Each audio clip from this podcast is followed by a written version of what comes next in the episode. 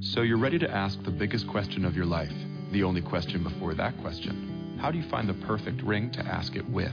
With the incredible selection of diamonds at Jared and our price match guarantee, you can dare to stop searching and find the perfect diamond at a price you'll love. Visit your local Jared store today and dare to be devoted.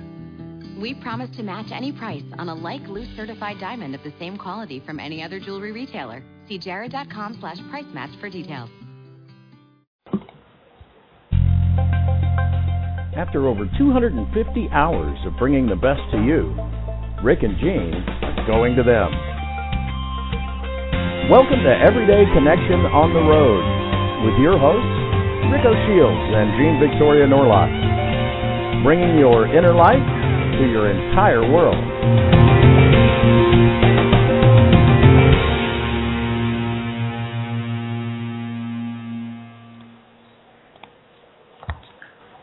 Welcome, everybody, to this first special edition of Everyday Connection on the Road. I'm Rick O'Shields, and just to my right, about six inches, is Jean Victoria Norlock. How are you, Jean? I'm hot. Yeah, it's a little warm. what- It's what what month is this? Somebody tell me. I don't know. I'm Canadian. March? It's March. I'm I'm I'm sweating in March. This is awesome. Yeah, she so left awesome. snow to come down here. It's I, so I awesome. left Houston. I was sweating there. I'm sweating here. It's just, you know, no sweat. I have my sunglasses on. I'm all sweated up. Baseball cap. I'm good to go. Bring it on, baby. This is this is brilliant. It is. It's it's a tremendous amount of fun. We're having a lot of fun just being here and being able to bring all you guys with us so that we can share the fun, share the uh, uh, adventure, um, and we'll we'll do a little of that in and amongst in between. Uh, we have several authors that are going to join us tonight, and uh, just to be sure that we had authors right from the beginning, we have our very own Jean Victoria Norlock. Y'all knew she had three books and a collaborative book out, right? of course they did. Of they course they to did. the show. But um, But I think before we before we bring the authors in, I think I think we have to take a minute first to thank our host here at the Mango Tree. Absolutely. We have to thank uh, Rosemary. She is just a treasure. You wow, Rosemary we can't wait McGregor. to bring her to you guys because she's gonna blow your mind. And um, of course, this is one of the most beautiful spots I've ever I've ever had the pleasure to stay in. It's just absolutely stunningly gorgeous. Waking up to birds, going to sleep to birds. It's just I don't even, I don't have words. And of course, the other thing that we have to thank is I think we have to shout out to uh, our our friend Scott Kennedy for his gift of sea veg Oh, absolutely. that has enabled us to return to a state of health that is actually allowing us to endure the extended hours that that have gone along with being on the road and I, Six months ago, maybe not too bad, but a year ago, this might have killed me. Certainly would have hospitalized me. there's no way six months ago I could have possibly possibly managed to keep up this pace and to do it with such a sense of joy and, and adventure. So um I don't know, Scott, if you're listening, we love you. We love your your gifts that you've brought to the world and, and for our fans, our friends, our ah, I hate that word fans. Our friends Fans, and fam. our friends and family. our friends and family out there.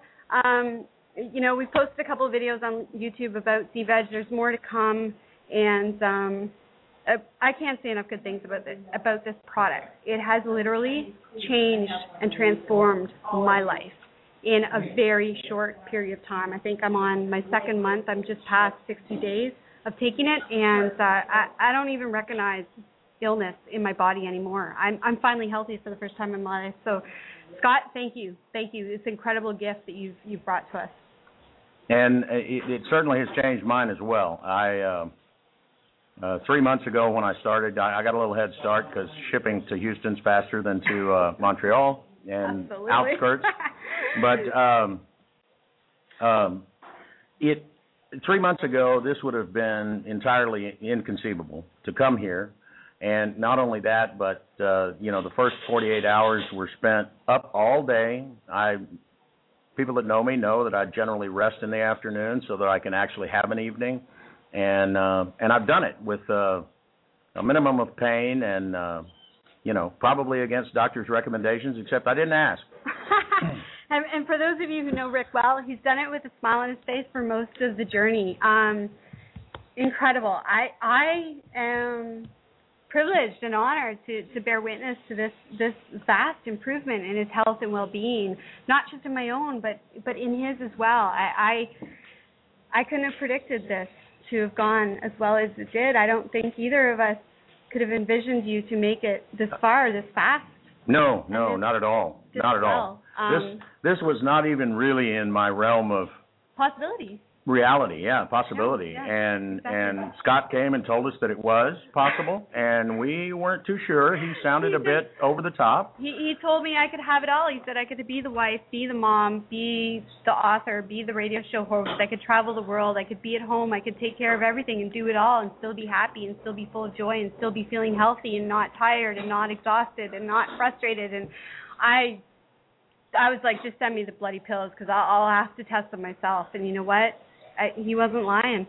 yeah and i know for the first month if you you know you'll hear on some future videos that we're going to be making about the sea veg story as it went along um there was a while there that Jane was really kind of waiting for the other shoe to drop I was I was waiting for the crash, and now I know it's not coming. fibromyalgia sufferers have been told over and over again, uh, this is going to fix it, and they feel good for a, a week, Yeah. ten days maybe, and and and two weeks if you're really fortunate, and then you just crash right back as bad or worse than before. It's always crash. And there has been no crash, and um, um, Do I look sick to you? Do I sound sick to you? I don't because I'm not. I am disease free. And we will get to show you some of this. Um, our good friend uh, Gabriel is uh, taping off and on through last night's show, today's show, and uh, and I believe he's going to be joining us tomorrow. Uh, he's going to be telling us about what he's doing down here, uh, some of the fantastic things that uh, that he's bringing together, and. Um, well, there's just no telling what all we may have to do tomorrow because Oh, Rosemary's well. going to be here, Gabriel's going to be here. We could have a raw food guy. We're just trying to figure out the communication and technical things. It's not quite the same down here as it is in the states. You just pick up the phone and they got a cell phone, a pager, and a thing, and a but it's you know It's a little different, um, but you know what? It's, it's a great, fantastic kind of different, and I can't be more grateful for this opportunity and this experience. I really can. I'm just, and to be in a remote I'm stoked. well, a well off the beaten path. We'll call it that. It's not the middle of nowhere. It's definitely the middle of somewhere, but off the beaten path, yeah. out in the rainforest. I mean, we are surrounded with the flora and fauna of the rainforest. It has been an amazing journey so far, and uh, uh, the the sounds, the sights, the smells. I, I, I you got to come, okay? Yeah. We, we, yeah. You look at themangotreespa.com. Right. Check it out. Www. your the- mind. themangotreespa.com and um you know check out some of the pictures there that's where we are You'll never meet a hostess like Rosemary. I guarantee you that. She is light made flesh. absolutely and uh you know no shenanigans but you know um you got your own kitchen you got your own fridge you get to do your own thing or you know you can get rosemary to do it she'll fix your breakfast we had breakfast this morning sitting here with the the uh Kiskadees and uh, I saw a couple of parrots earlier, uh, or at least that kind of what they looked like. They were bright red body and blue wings, and we saw a Jesus lizard today on Easter weekend. Jesus lizard on how Easter amazing weekend. is that? Jesus lizard on Easter weekend. So- how appropriate. In case you were wondering where he was, he was hanging on a fence outside the Ropa Americana store. Ah, what's Jesus doing on Good Friday? He's hanging out on a fence. Yeah, yeah, Costa Rica. in Costa Rica. But um, we've got a great crowd in the uh, chat room tonight, in, uh, including uh, young lady that we're both quite fond of, and I'm really fond of. So I have to give a shout out to uh, my goddaughter daughter, Amy. Amy. Hi, Amy. Uh, we love share parentage on that. It's a spiritual parentage, but that's the best kind. And uh, and then also our uh, well, I'll have to call him schoolboy just so he can laugh really hard over there. Except he's probably going, really, dude? My adopted son. Yes, uh, Travis. Travis. And uh, so Amy and Travis are there, and uh, uh, we've got several guests also in the chat room. Welcome everybody. And of course, my Um, love always to my family at home. I love you guys so much, and I miss you, um, Madison, Pascal, my demon. You guys make it all worthwhile. So And my little puppy Molly happens to be with Amy and Travis, so I've got the whole the whole family online here. And um, And Natalie, who's taking care of my house. I gotta, or sorry, Natasha, who's taking care of my house right now. I gotta give you a shout out too, and a, a grateful, big heart gratitude. And big love to our podcast listeners as well. You're simply legion. There are thousands of you, and we know you're there, and we Yeah, love we each and every one of you. We absolutely do. We're so grateful. You just, it, you made this a phenomenal experience for us. Really, really have. So, again, we're looking forward to it. We got three hours tonight. That's double our usually uh, usual program length. So we got plenty of time to get everybody's story in. Uh, we're we're going to have, uh, of course, our own Jean Victoria Norlock. Brian Kennard is going to be joining us, Can't wait. um, and also Billy Best. Um, I'm really excited about Brian's Brian got some great show. stuff. Brian's been with us before on the show. Uh, he's definitely EC family. He's also He- Jane's publisher. He's my personal angel. He's my little personal angel that um that rescued me in my time of need when I needed to to find a an independent publisher of truth that wasn't a big company but that could stand behind what I believed in and and Brian really has done that. So I'm I'm so delighted to have him on the show tonight because he's not only a phenomenal businessman, a publisher, but he's also a great author. I've read his book and it's pretty damn good. It's really good. And and so I, I've I highly suggest you do. When we when we when we're talking, we're going to get you plenty of links to everybody's books so you can find them. Yeah. And uh, and then we're also going to have with us Billy Best.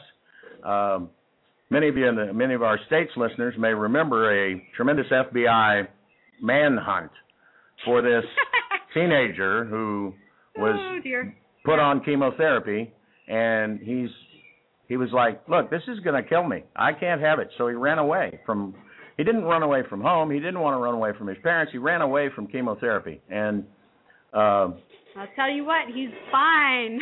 yeah yeah He's it's, just that was some 18 years ago i He's out believe there and skateboarding and ripping it up and writing books and having a grand old time and enjoying life. So we can't wait to get him on the show. so that's an amazing story and we're going to hear part of it. And uh but i would definitely recommend his book uh the billy best story uh because uh, like i said he's got my eternal respect for having the gumption as a Yeah. child basically is considered in our society to say look i'm not going to have this this Yeah. is not okay with me Yeah. and and if it takes running away that's cool and Good uh, for you. it was actually the media attention from all of that that helped to work it out but we'll get details on that with from billy himself um, we do have a caller. It's probably one of our guests, but since I don't know everybody's phone number by heart, I don't know. So we'll see. We'll find out. We do have a caller on the line, and uh, who might you be?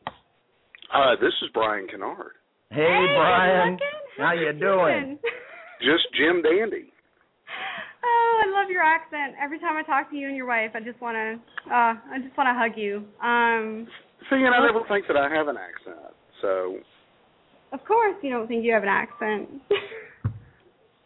it sounds normal not. down here. I don't Yeah, think well, I have an accent either, but everybody tells me. Yeah, I don't think so either, but but people always tell me they love my Texas accent. I'm like, really? We don't have that down here. Y'all no, don't know. no, Mm, We don't got none of that. no, not not Well- around here. Well, welcome back, Brian. It's uh, thrilled to have you back with us. Honor. Uh, Pleasure. Thanks for having me on. And uh, so we're gonna we're gonna chat about everybody's books and, and, and having you on with us while we talk about Jane's book and talk Jane with us while we talk about your book is just ideal since you're her publisher because that's one of the things I want to talk to you about too is Sure. is, is how you got to be a publisher because uh, that's an interesting story.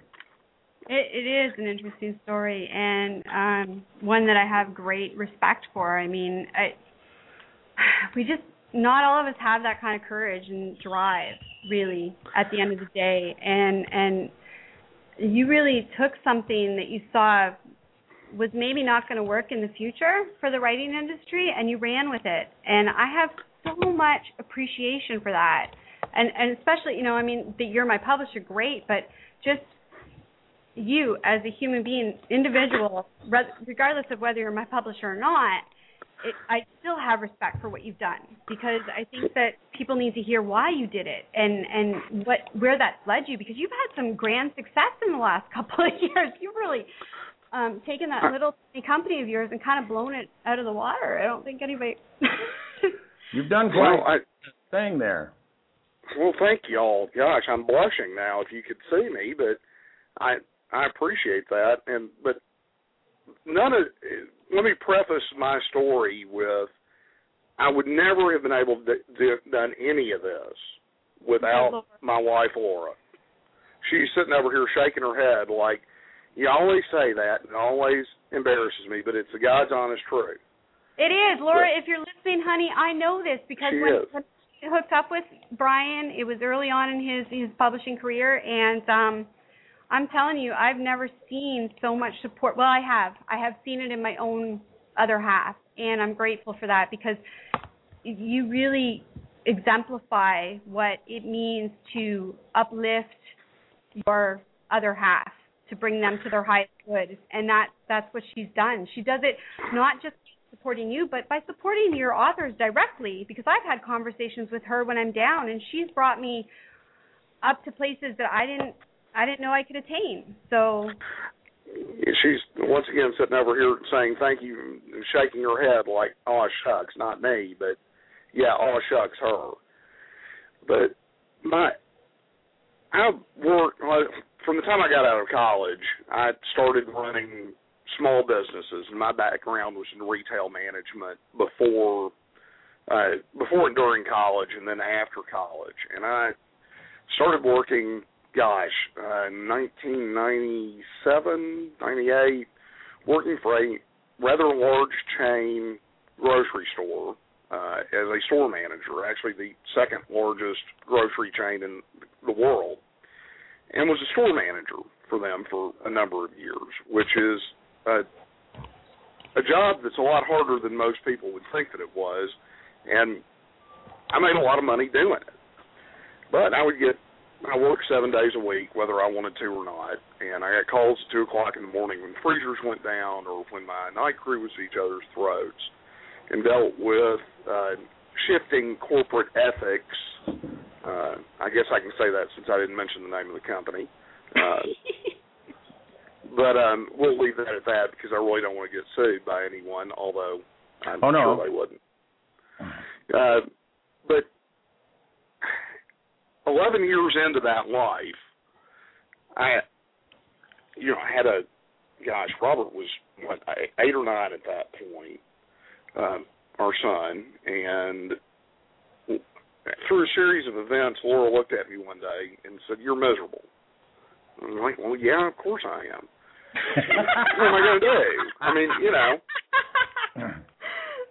I mean, you know, the the company had, you know, paid for our house and cars and you know trips to Europe and you know we did a lot of cool stuff, and for that I'm thankful we were able to do but it was killing me. And so, so what? What do I do? She said, well, quit. I'm like, what are you nuts? what are we going to do? And she's an accountant, and makes thankfully makes a, a very good income herself. And she said, well, we'll make it work. And I'm like, well, what? What am I going to do? She said, well, what do you want to do? And I thought, nobody's asked me that since high school. What do you want to be when you grow up? So at gosh, I was what 36, 37, I guess, because I'm 40 now. Yeah, 37. I was. It was like I was 17 again, and my guidance counselor was sitting me down and you know saying, "All right, this is what you need to do." So I I had been working on my first book at that point, more or less just as a hobby. I said, "Well, I'd like to finish this book." And she said, "Well, then quit and do it." So a week or so later, after we did some logistical things and figured some things out, I went in and put put in my notice.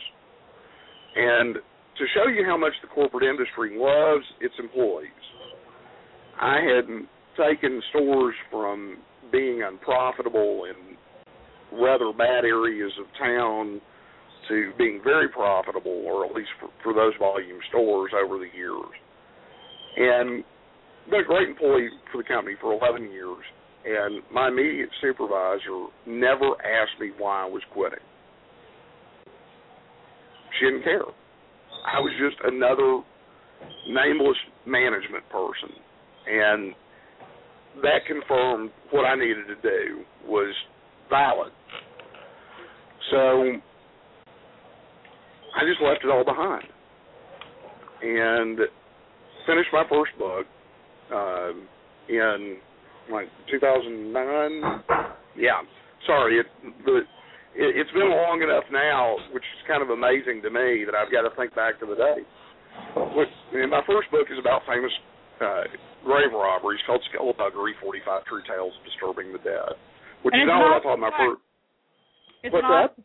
I loved it. I loved it. I read it twice. well, thanks. And they're they're very short stories, and it's funny because I really designed everything to be a bathroom read, which you should be able to read a story in the time it takes you to go to the bathroom. Uh, and that was intentional. I mean, you know, I loved those type of books when I was a kid that were, you know, just a jam packed full of, of a lot of interesting tales, and they were, were very short, and you could, you know, read a couple, and you know, while you're waiting on the bus or before dinner gets done or whatever you're doing. So after I published that, and I went the self-publishing route on it, and figured out that I had the skill set to do the layouts and the cover and everything else. And so after I did that, I thought, well, what am I going to do next? So I thought, well, if I can do this for me, I can do it for other people. And that's Grave Distractions was born. And the the thought with the company is, we don't publish a specific type of book like a lot of companies do. Our main concern is that our authors believe in what they're doing, and that's it. Whether it be fiction, nonfiction, UFO books, hardcore academia, we've done all of it. I mean, one of our clients is Dr. Robert Eisenman, which we're getting ready to do two more books for him, and he is a world famous biblical archaeologist that helped get the Dead Sea Scrolls released to the public back in the 80s. Um, we have two books from him now, and I've got two more in the pipeline. And we have people like Ken Hudnall that write about ghosts in the Southwest. So there's there's no limit to what we'll do because we really want our authors to get out there where they might not have had a, had a chance before. So we've we've had quite a bit of success with that, and gosh, I think we're up to what 50, 55 books in the the catalog now, and worked with uh, 16, 17 different authors in just the last three years. Uh, Miss Norlock included, Almost 20, who was 20 books a year. yeah, it's I don't I don't rest very much. But- no resting on the laurels for you. no, You used I, last time I heard.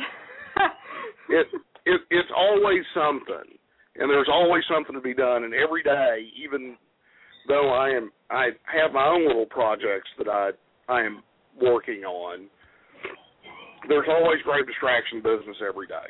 I mean, whether it be you know me scanning the web for you know reviews or checking out what new markets we're in.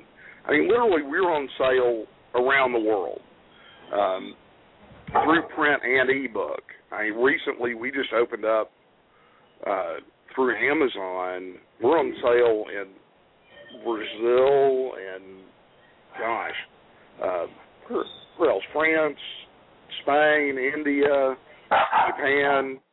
I mean, which is unheard of for a dinky little publishing company.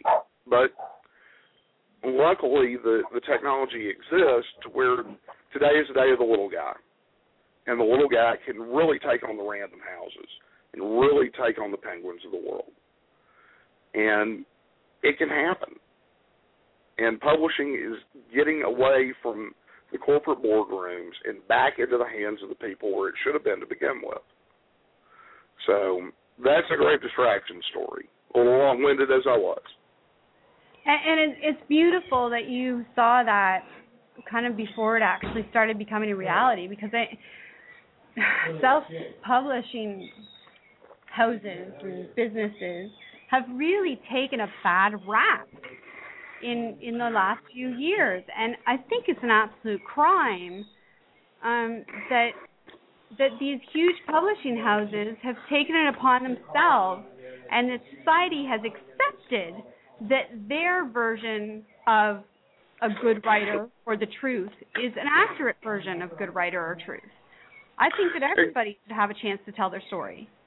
Well, exactly. And my my greatest example to any naysayer out there about I, I hate the term self-publishing now because of the connotations, not because of the action, but I like to call it independent publishing myself, and because it really embodies the spirit that you're talking about about the the individual going out striking out on their own. And the greatest example of that type of publishing ever is Thomas Paine and Common Sense. Thomas Paine took his manuscript for Common Sense to a Philadelphia print shop, and nobody else would print it. I think it was William Pitts, if I remember the the story correctly. But Paine nobody would touch it with a ten foot pole. And Paine said, "All right, here's what we'll do: you print up hundred or two hundred copies of it. If we don't, if you don't make your money back on it, I'll pay you what your printing costs." And that little book changed the course of history, and it was technically self-published. So there is power in the individual's word, and that day is here again. Well, and that's a that's a fantastic example because, as you said, it really changed the course of world history. Um, and and and now you don't even have to print up 500 books. Tremendous man technology that I think is awesome because um, no need to have 10,000 cases of books sitting somewhere waiting. Uh, yet there are still some people that like to hold a book in their hands as opposed to. Sure. I, I'm a bit of a book fan myself. I'm an author who loves ebooks, but I prefer to hold a book. So well, I love print and publishing because yeah. I have my print, my book printed as I as I want it, and I know that I'm not you know, buying into that whole idea of it has to sit on. We have this beautiful technology now that that we can utilize to cut down on our our waste and our impact on the environment. And and the fact that people like you are on the leading edge of this is what our future is looking like. That to me is a beautiful thing because you're paving the way for our future. Well, and and for for your listeners that aren't familiar with the print on demand model, basically what our our model is, with our printing partners that we work with, whenever an order is placed for a book, say on Amazon, they're not our books are not sitting in a warehouse somewhere. I mean, I've got what maybe you know two or three dozen books here at the house that I use for samples, or if you know somebody needs one very quickly, I have a very very small stock here at the house of all our books. Um, but what happens is our printing partner gets the order. They print one copy of the book. It's sent to the customer, and there's no waste. There's there's no excess printing. There's no books that are sitting on the shelves. There's no dead trees, except for what people want. So you're right. It's a very eco-friendly model. It's also a very affordable model for the small publisher too, and and the small small author. Um, the costs are fantastic uh, on those type things because of the simplicity of the model. And there are even bookstores out there in New York and Connecticut that are using this technology, and it's it, what it is. It's called an espresso printing machine, and it looks like an old '70s Xerox you know, big as a closet kind of thing. But what you do is you put a PDF file in, the cover in the book, and print, press print, and this machine will spit out a book. So there are actual bookstores in in some of the larger cities in the country that that's they have no stock. You walk up and say, "Hey, I want a copy of For Whom the Bell Tolls by Hemingway." All right, uh, get you a cup of coffee, and uh, about five minutes we'll have it printed and that's the future of of the book industry as far as retail is concerned. I mean, you can have think of the biggest bookstore you've ever been in, and think mm-hmm. about it being in the size of a Starbucks. And So- probably having availability of ten times as many books. Exactly. So you don't use as much land. You don't use as much electricity to heat and cool the place. I mean, the, there are significant environmental impacts on it, as well as the longevity of retail bookstores. And unfortunately, people like Barnes and Noble and and the the big booksellers out there have not gotten this idea yet. But it'll Well, happen. I think Because- that Borders has got to be a well. Borders, the, the the demise of Borders has got to be a good example to people that it is not required to have, you know, a thousand titles on the shelf to sell a book because they had huge stores with thousands of titles and And they th- they couldn't make it work. Yeah. And- No. And I think largely it's it's up to the public. You know, I mean, at this point, it, let's let's face it. The guy with the buck, the guy that's buying the product, he's got the power. So it's really up Yeah. to the public to to stand on their truth and to to put their foot forward and say this is what we want. This is a future that we envision as being eco-sustainable and and we want to do our part. So we want to buy into that. And when these big companies realize that people will buy the product that way i would so much rather have a catalog in front of me with thousands of books that i can just this is the title i want. This is what i'm looking for. Print it up. I'll, I'll pick it up in five minutes as opposed to Yeah. a bookstore that has books all over the shelves and nine times out of ten i've always had to order my bloody book that i wanted anyways and it takes two There weeks you go. here. It's such a piss off. Yeah, so it really doesn't it doesn't cost the customer any more time. Cost them less. Very very little more time if any. I mean if their book was the hottest thing and was just inside the door maybe they could do it quicker but they still got to get in line and pay and yet with with the espresso machine they can walk in and possibly in, in like you said a shop about the size of an espresso shop like starbucks Yeah. and, and the time it takes and them to get a Starbucks. from select from almost any book um Well, well, and the, the other model too. I wrote an article for Yahoo about this. God, this has been a year. Uh, oh gosh, a couple years ago when when this technology was starting to emerge in retail stores. You know, you could take any existing large bookstore and turn it into that type of model with a used bookstore component to it. And it it makes a ton of sense from a, a business standpoint. Um, because if you're always trading books, we've got a, a a place here in Nashville called McKay's, and they have three stores in Tennessee. But they're a huge used bookstore, and it's a brilliant idea because they trade for books. Well, every time you trade, you get more inventory, and your your cost of inventory goes down by half every time you trade up. So eventually your inventory costs nothing. Your customers have another choice, they can get new books. It it would be the perfect model. And I think we'll we'll see that. Unfortunately I don't have the money to do it myself. But if there's anyone rich out there that would love to fund that, I would love to talk to you. uh, that, he can be found at Grave Distractions. Yeah. yeah So- www.gravedistractions.com com. Yeah. Look for Brian Kennard and uh, Yeah, hook him you- up, you philanthropists Well, out there listening to our show. Or, Support or if this you go out and do it and make the world. it, yeah, if you go out and do it and make a mint, you know, just a a small kickback for the idea is all I ask.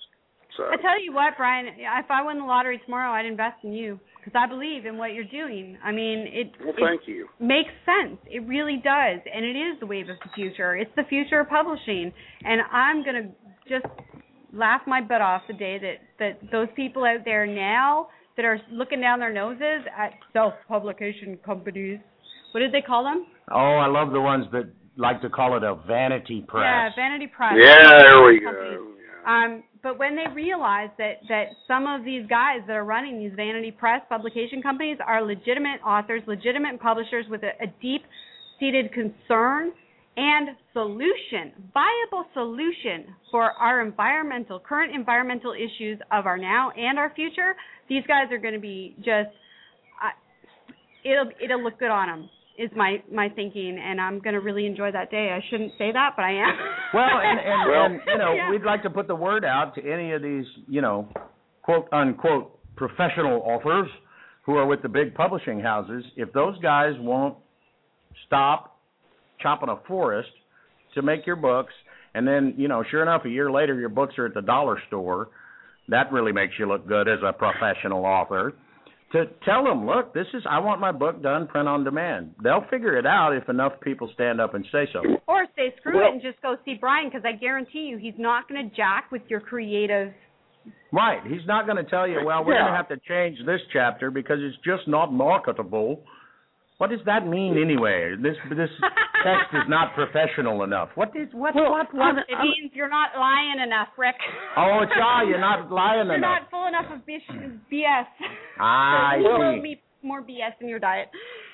Yeah, and that that's the other thing too is be, because I don't have to invest in a print run of ten thousand books. I can take the chance on the supposedly non-marketable books, and I give a better return. I guarantee I give a better return to my authors than Random House does to theirs per I- unit. Yeah, I tested I that. bet- I've, I've I crunched it. bet, yeah, my authors get more than Dan Brown gets per copy. I I don't know that for sure, but I would I would guess that given our structure and given what our margins are, that that's the case. And, and you So got you to don't have Dan doesn't have um, creative license and control of his work. He has to subscribe No. to this specific. This is what we're going to present, and and they really do edit the shit out of out of those big name authors. And and as an independent author, I got to say, I'm pretty sure I'd be right pissed if somebody took one of my paragraphs and said, I don't like the way it flows, so I'm going to change it. I okay, don't publish my stuff.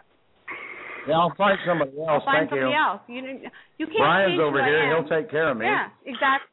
exactly. well, yeah, And just like with common sense, how do they? Who says they know what's going to sell or what people ought to hear or should hear or who, who what? What? died and made them the information god? That's what I want to know. I mean, what do you own a publishing company? So all of a sudden you're God? You're going to tell me what I'm going to learn and how I'm going to learn it? Well, Uh, well, I mean, there, there are so many examples. I mean, you can do a, a search on the web of rejection letters for for famous authors.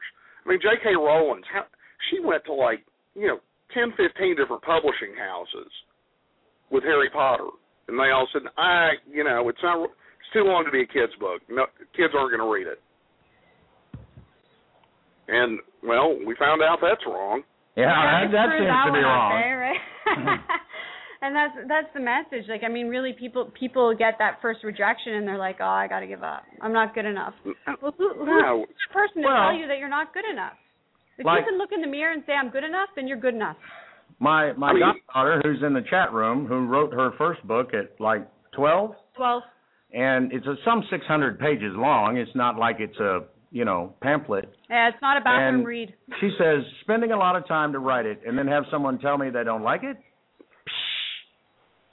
And she said I'd tell them to kiss my uh, Yeah.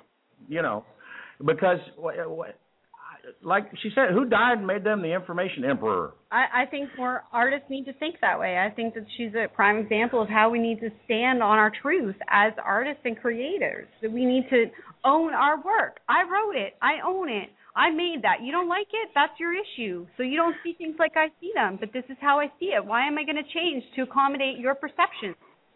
Yeah, uh, you've got to have a little thick skin too, you know, because you, you'll get some eggs thrown at you. But you know, so what? It, I mean, it really doesn't matter. I I kind of like to to think about the the Grave Family as your favorite band that you go to see on Friday nights at your local bar. You know, you love to go see them. They're great performers. Do they hit a sour note ever so often? Well, yeah, you love to go see them. We're the same way. You know, we might miss some editorial stuff. I'm not saying we're perfect, but we've got the heart and spirit that people dig, and that's exactly what we want to go for.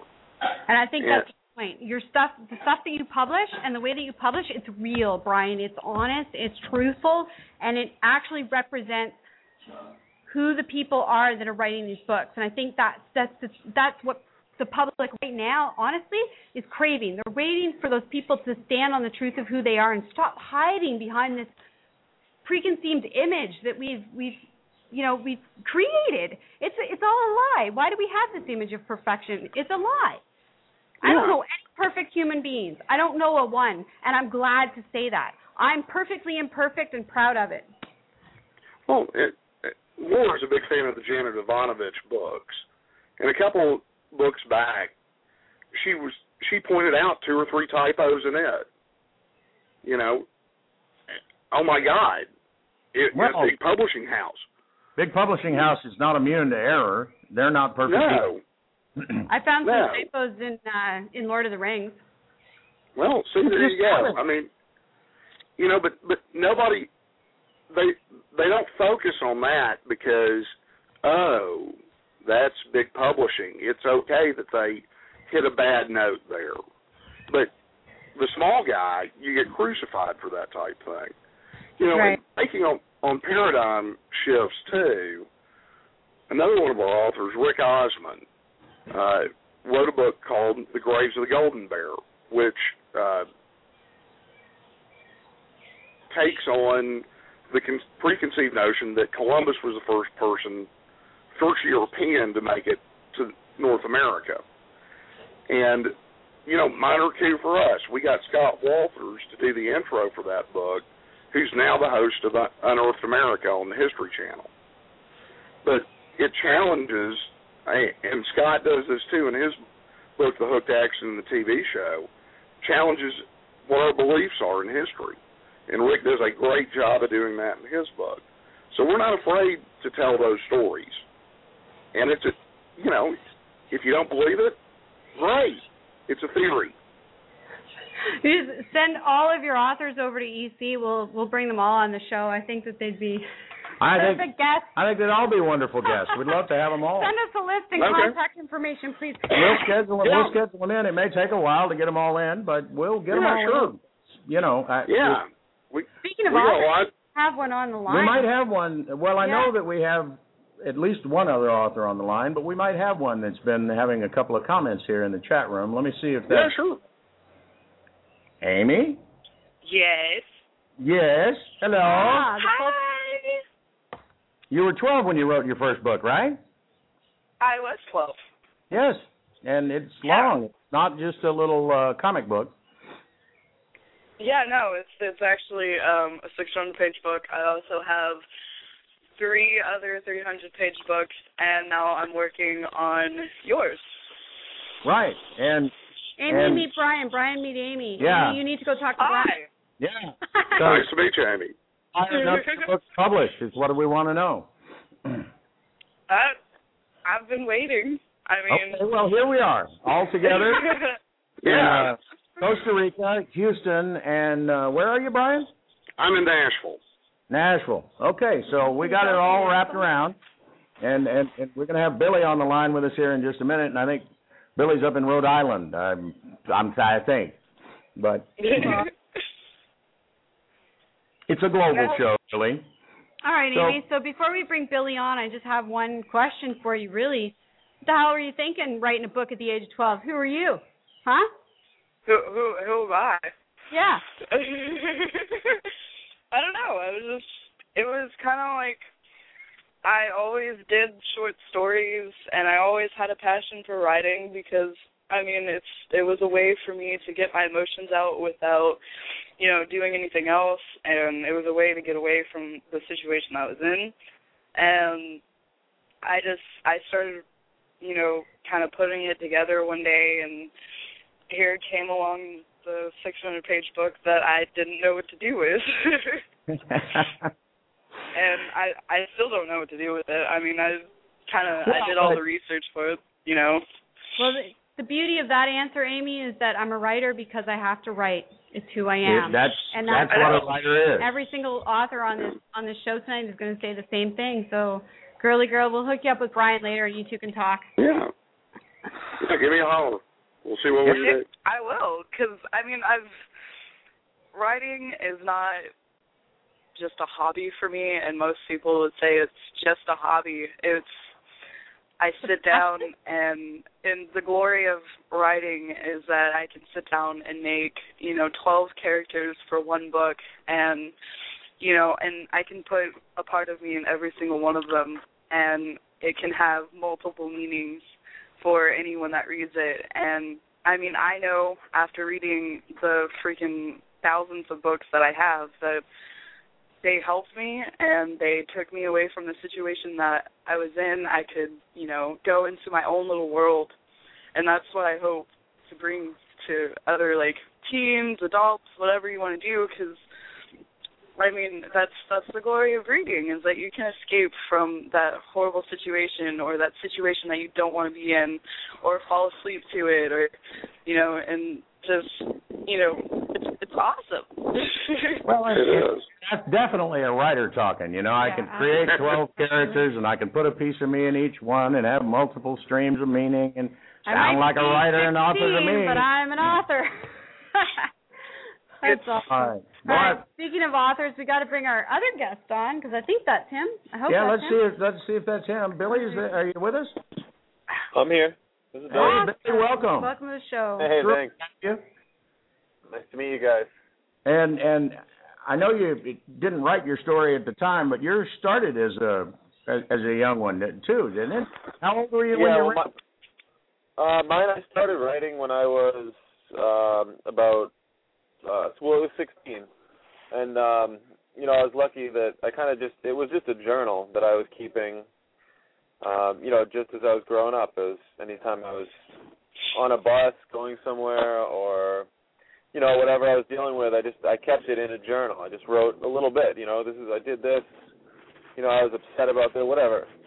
So later on, um, you know, after like my, uh, you know, my story started coming together, um, I was really lucky to have that material to to go back on. So if there were things that weren't clear, I could, you know, that the pencil sure was sharp.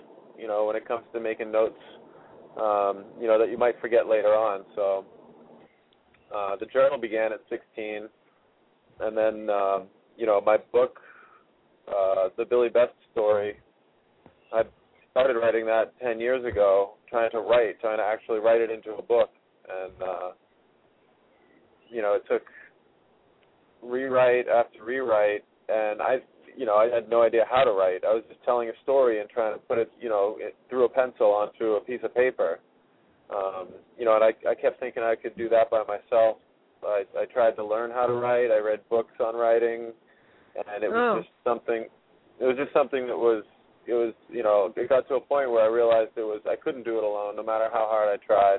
So I sought help and uh you know I, I found a I found a woman who had experience writing memoirs and she wanted to kind of start her own business uh you know helping people write their own memoirs. So you know she was looking for someone with a story and I was looking for someone that could edit. You know my manuscript was about uh maybe 200 pages um, you know, and then there were just, you know, there was tons of other material out there on the internet, on the, uh, you know, just anywhere in the newspapers. Um, so yeah, started writing it at about 16. So we really have like we have the whole kind of width and breadth of, of authorship covered. We've got the guy who has the story but doesn't know how to present it. We've got the publisher who was the author who decided I'm going to take ownership of my work and take this under myself, and then we've got this 16 year old who just decided to publish her well, Well- write a story. She hasn't published it yet, but she will. We're going to make see that happen. Sev- several books in just sitting in her computer, wondering what they ought to do. Yeah, what And do with we- these? I think So- we ought to get some of them out of there, but that's just me on I that. And then we have then we have this other author over here This other crazy. that I keep poking because she's not even mentioned her own books, and she's done a little bit of writing, just a small amount. Um, three novels and a, Three novels and a collaboration. a collaborative a life changing collaboration for those of you who uh, want to stop by Grave Distractions Publications and look up the book. That was uh, a joint effort between, I think it was 10 authors. I think so. One of which Rick Hey, that is- was a bunch of posts.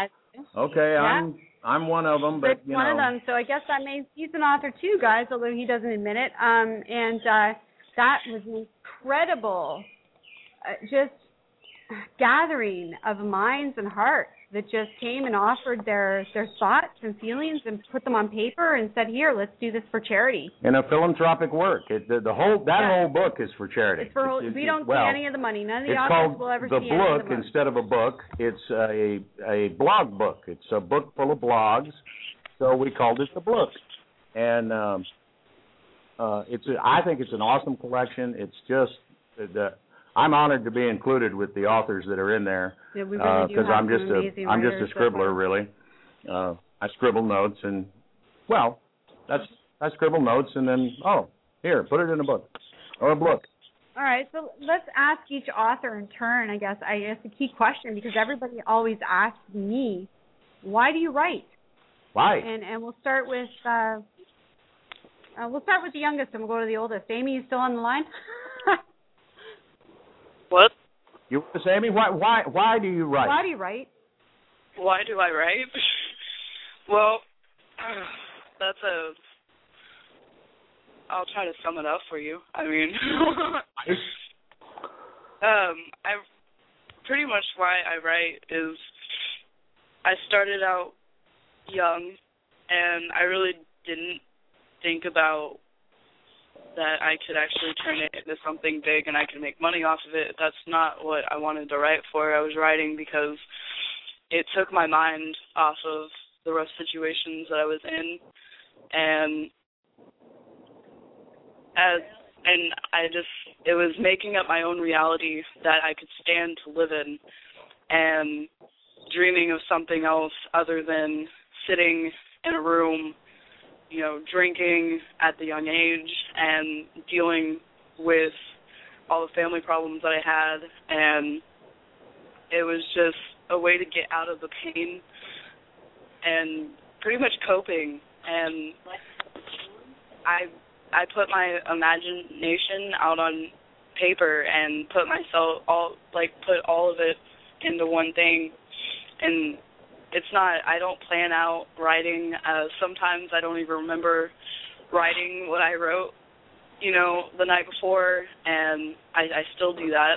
Um unfortunately I've gotten to the point where I can't write with a pencil and a paper um because my hand hurts too bad but typing is what I do on a daily basis and you know I'm still going through rough situations and it just it helps me to kind of like get my mind off of it and you know just I I don't do it for the money though and it's just it's a it's a sense of serenity Oh, oh, that's Oh, a nice. beautiful way to end that. Just That's gorgeous. a sense of serenity. I love you. I love you, baby girl. I'm so proud. I'm, I'm so proud to be to be a spirit mom to you. Um, okay, Billy, you're next because you're next in line in age. I think you're uh, probably Probably next. next. Yeah, I'm a host. I don't I'm count. next. I'm You're next. next in Why do- line in age. Wow. Why do you Wow, write? well, that, Why that's just write? her random pick. Why why do you write? Why do you write, Billy? Um. I write because, um, well, it's to help, you know, to help others by, you know, hopefully, hopefully, I, I, what I write is to keep someone else from having to go through all the pain uh, that I'd gone through.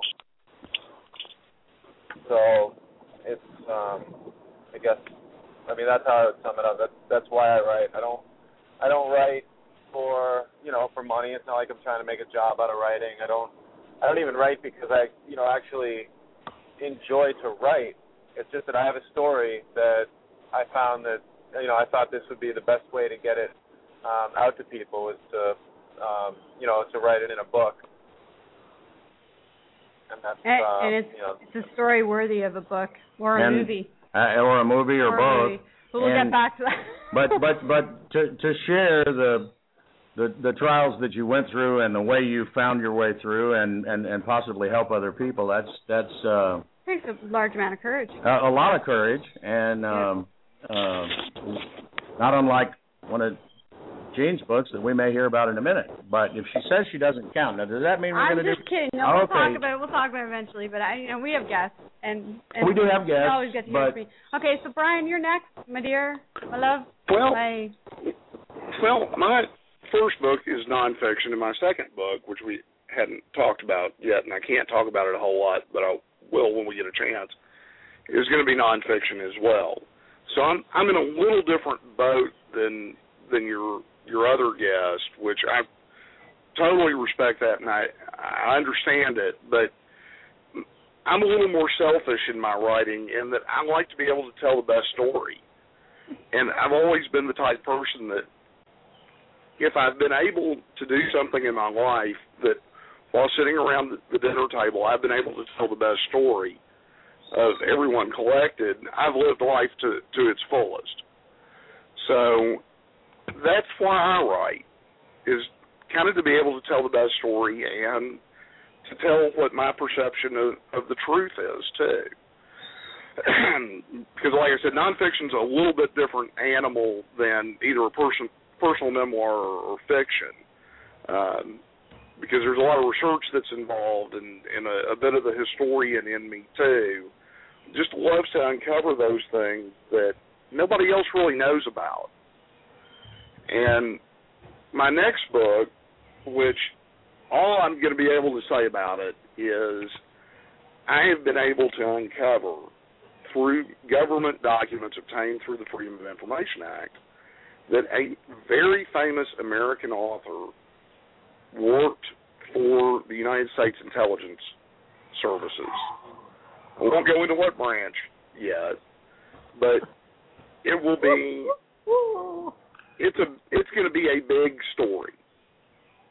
And I've been in contact. Sounds a, sounds a wee bit explosive there, my friend. when you're ready to publish, you're going to come talk to EC, right? Oh yeah, definitely. But I've been in contact with this person's family already, and they are a hundred percent behind the project. Um, and it's it's gonna be something. But anyway, can't really talk about it a whole lot because I can't really let the cat out of the bag yet for a couple legal things I'm waiting on and some other promises I have to keep for breaking the story and some other things. Well, But of course. It, totally get it. Totally get it. But all respect, yeah, I know, all but love, it, and- it's going. it- It's going to be cool. Much And anticipation. I can't and- wait. Indeed, when you're ready to turn it loose, come talk to us. yeah, we'll we'll we get you gotta- all over the planet with it. Freaking put yeah, don't worry. I, I got I got a feeling everybody. Hopefully, knock on wood, everybody will know about this. But the going back to that, the reason I wrote it was because I had uncovered a truth, and it gives me the vehicle in which to get that hidden history out, and to be able to tell an awesome story that nobody's heard before. So I I get to do I, I get it all, and it uh, that's why I write. If that makes any kind of sense whatsoever. It, it, it's all, I, you know what? I'm sitting over here grinning because it's kind of why I do it too. You know, it's kind of a combination of of everything that we've talked about. It's um, first and foremost, I do it for me because if I don't if I don't pick up a pen some days and write down my thoughts, I'll literally explode. I'll just be a grumpy pants and nobody can deal with me. Um, and and there's several people in my life who can attest to that. Um, but the other thing is, Wouldn't that- know anything about that, really. yeah, yeah, yeah. I can't do radio show tonight. I have to write. What are you?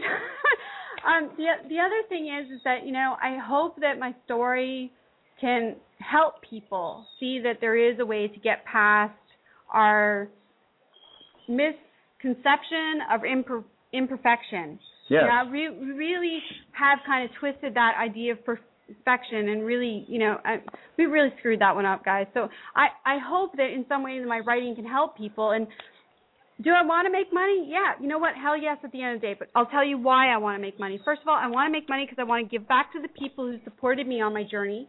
I want to support the incredible amount of people out there around the world who are doing something to make this world a better place. I want to be able to financially back them, and I want enough money to get traveling around the world so I can talk to these people so I can write more about them because I think that everybody has a story that needs to be told. That's where I find the yummy in writing. The yummy in writing for me is sitting and talking to somebody and going, wow, that's just such a cool story.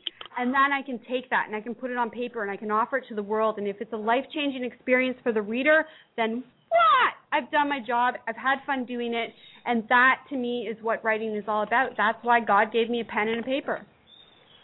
Well, There not you go. unlike this, not unlike this show. We love hearing people's stories, and I can't think of a show that hasn't just had stunning truths demonstrated in multiple ways Yeah. that uh, we hope many different people can uh, relate to. I don't, I don't know that if anybody can relate to all of them. I think that's maybe just us crazy pair because we just want to hear it all. Um, It's all fun. but it just because you didn't find a story like yours in some official professional publication does not mean that your story is invalid and it doesn't mean that you are alone.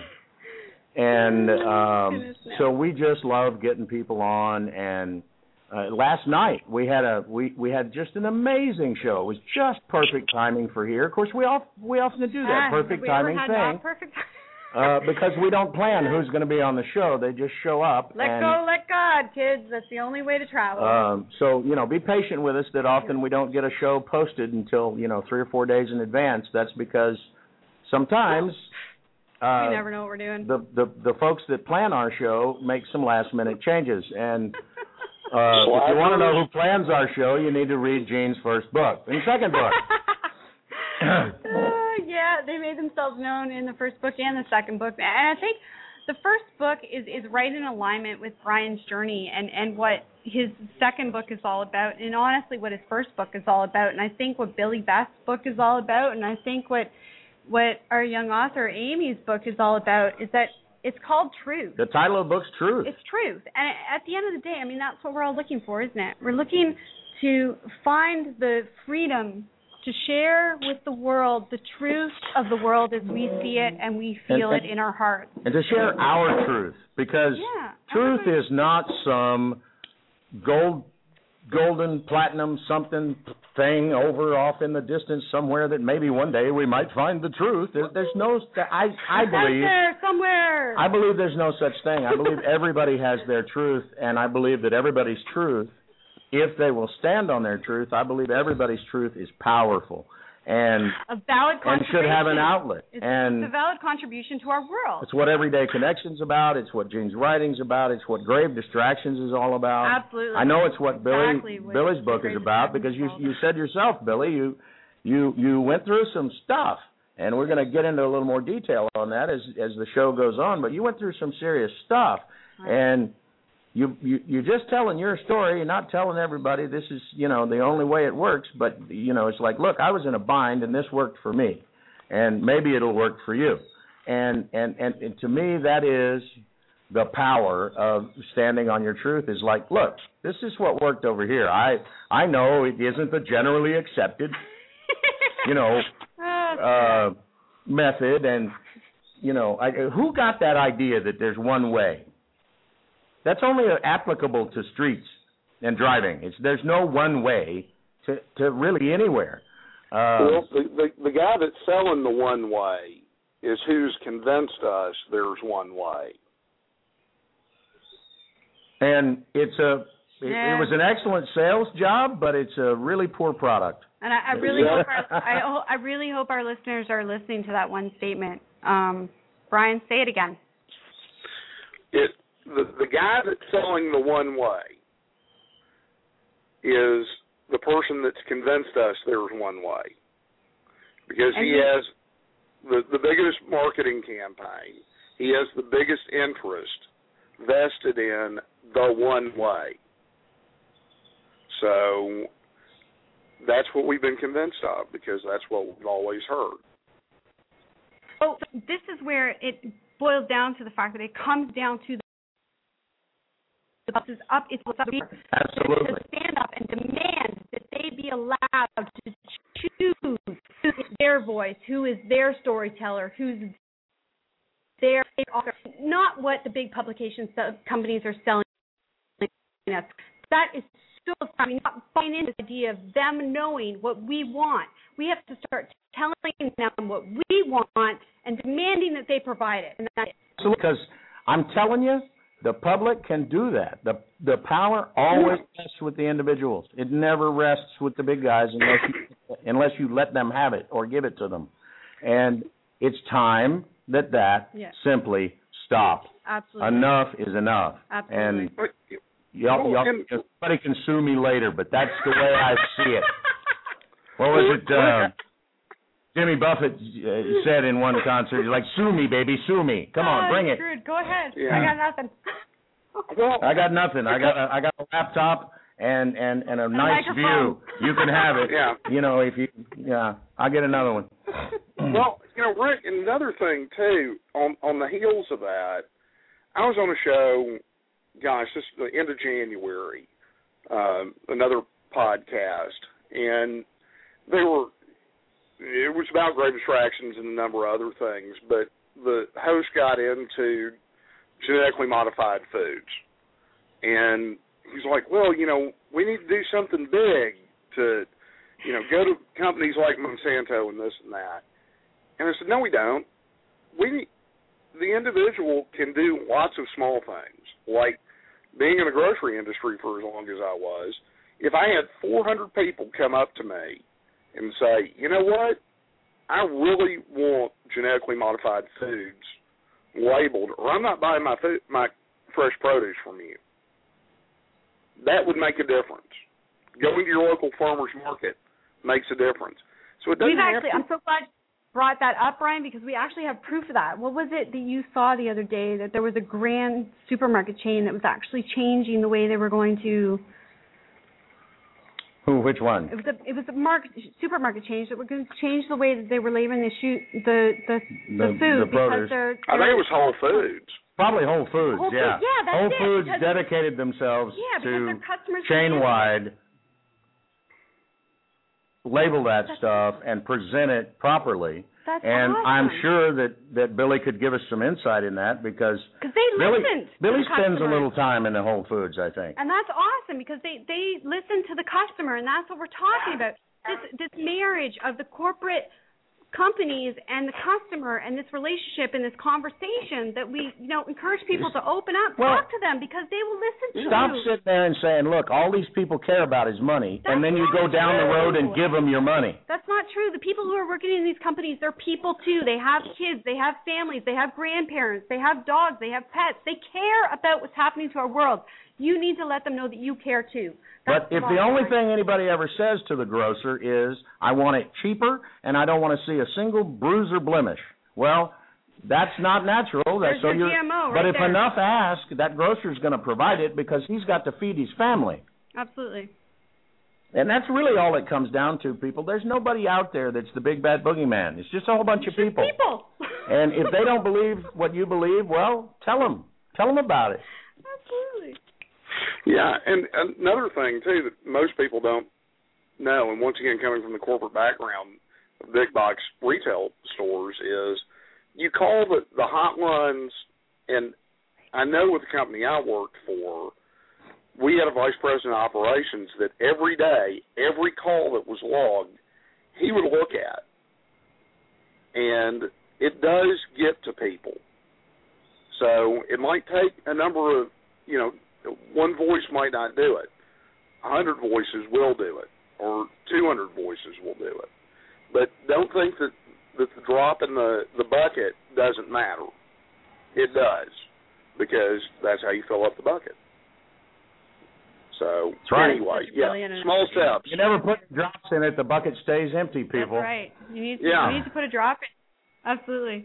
That's a brilliant analogy. So Uh, beautiful time for us to uh, Take take break. a little break. And then maybe Um, when we come back, we can talk to Billy about this because I, I think you might have an insider insider scoop into that. yeah, an inside look at how things work over there at Whole Foods and Yeah. what they pay attention to, and and so we'd love to hear some more about that. Which apparently is the public, And, so you um, need to shop at Whole Foods. So we, we we have all of our guests that were planned. We have an unplanned guest because Which is awesome. that's the way we do things at Everyday Absolutely. Connection. When it comes, you repping, repping it. the young people. We Bite got Amy into on it. the line.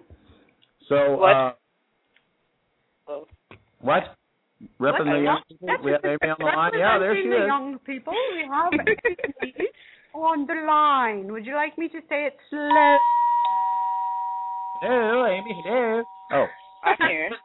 Just kidding. We're gonna take a we're gonna take a quick break. Uh, give everybody a chance to uh, fill up their coffee, wine, beer, water, tea, whatever uh, does it for you, and um some beautiful words from our dear friend Ina V.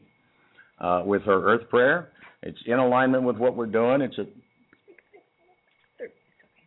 what? It's okay. Carry on. Um, we're having a little side discussion here. We sometimes do that, and we do it silently, and it, I can't understand that. Um, but it'll give us about five minutes. Uh, do what you need to do, and uh, we'll be right back with some more amazing stuff with Brian Kennard, Billy Best, Amy Gates, Jean Victoria Norlock, and I'm over here refereeing, and apparently throwing out ideas that could, you know, be less than mainstream. I have to apologize about that, but uh, well, well, no, actually, I kind of like that. But anyway, this is our dear friend Ina V. You can find at www.enavie.com because she's doing amazing philanthropic stuff with the uh, funds from this song, Earth Prayer, uh, and uh, deserves uh, at least a look. And if it resonates with you, some great support. So we'll be back in about five minutes, folks. Stay with us.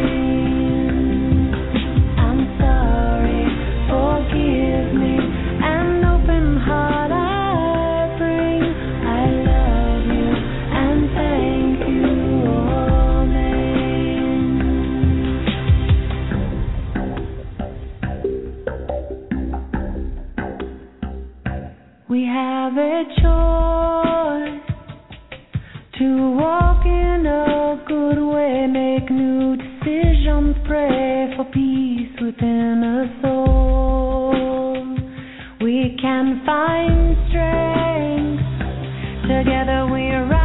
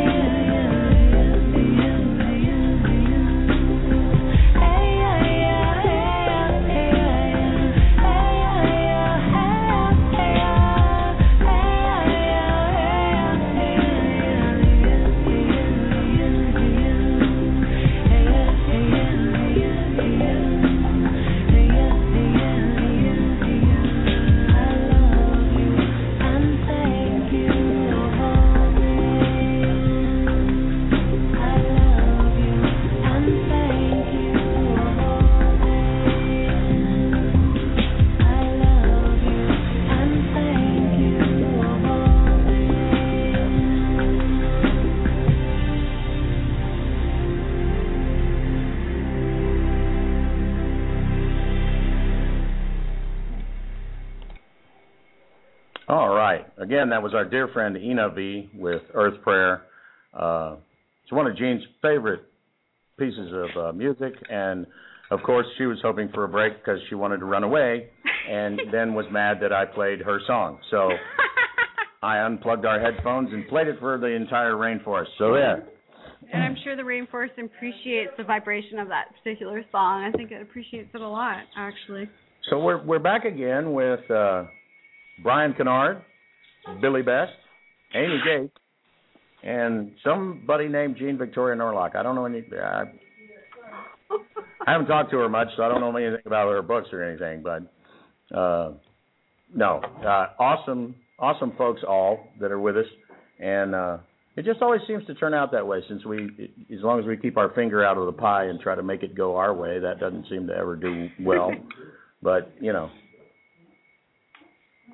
Uh, so Billy, uh, when you're not writing books, you hang out in, at uh, Whole Foods, don't you? Uh, yeah, I'm just coming from there now. And um, and they try to be a a, a re- fairly responsible retailer and respond to their customers. Would you say? Yeah, I think you know, I think it's uh you know, I wouldn't get caught up in the fairy tale that they're out there trying to save the world or, you know, destroy the world at a slower rate, I guess would be more appropriate. But um, you know, it's definitely um, you know, a profit driven business. You know, but on the other side of that, they also um, you know, they also feel like the longer the uh, you know, the longer the earth is around and the more resources we have to work with, uh, you know, the more opportunity we're going to have to um, Make you know, to make money. Right. Yeah. that If would you seem logical. Yes, absolutely. if you turn around and destroy the thing you make money off of, that doesn't help much in the long run. But um, Yeah. and yes, I agree. It's not like the perfect answer or uh, out there to save the world. But Um, is there a perfect answer? And I think that's key is that it, realizing that there is not one perfect answer, but they are a contribution, certainly. And I think taking every step we can take in the right direction helps lead to that next step. And uh, you know, because somebody somebody out there is seeing that the, wait, these guys are making money.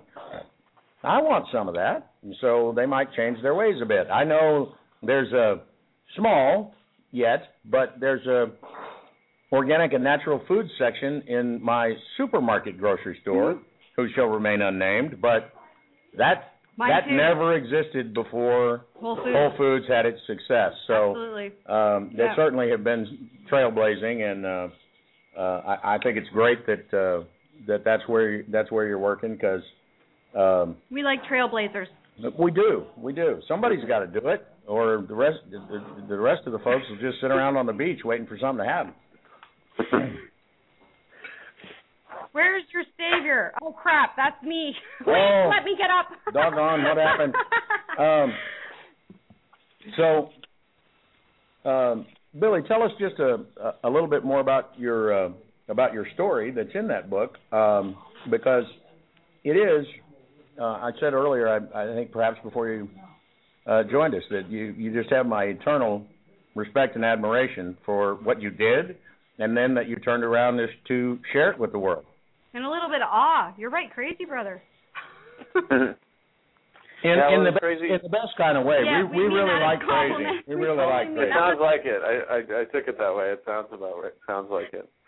Um, but thanks. I mean, it was, um, you know, like like I was saying earlier. It's just you, you know, once you go through something that's painful and you see, um, you know, looking back on it, you say, well, maybe if I knew about this, I wouldn't have suffered that way. Um, you know, it's I it's like I have no. It's not like I I I feel like I have to do it. It's you know I I feel like I get to share my story. I'm still around to be able to share my story. So, um, you know, so I just I'm, I'm just really happy to have it out there right now, and you know, be able to share it. And it's you know uncompromised uh, the truth of it. That's why you know I went about it. Um, you know, with I, I self-published, so I wouldn't lose you know any of that control over you know the final say on what was in you know the, in those pages. Um, you know, I never would have given up control of my story. Like um, you know, Lifetime wanted to buy it. At one point, they you know they threw a number out and they said, "Oh, we'll buy you know let us buy your story."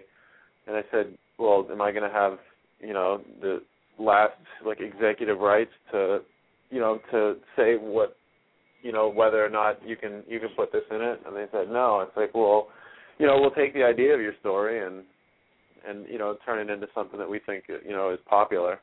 And it's like, no, absolutely not, because you're probably going to have me go back on chemo, or you're going to probably have me, you know, stop chemo to use natural medicine and die, or something, you know, that just isn't the way it happened. So I was never able to. you just like jumped a hundredfold. I honestly because I since I started doing what I'm doing, the biggest question I've gotten from my friends and family that aren't friends and family anymore. former friends and family? Former friends and family has always been, yo, are you making money doing this? And I, you know, I've told them I will eventually make a great deal of money doing this. For right now, at least I'm standing on my morals and my ethics, and I'm not compromising them. Yeah. And that to me is I what's mean- important. You didn't sell out, and I love you for that. Just as an individual, you didn't sell out, and I, I because certainly while you. while it was going on, the press had a field day, and I'm sure that they said a lot of things that really didn't have anything to do with reality.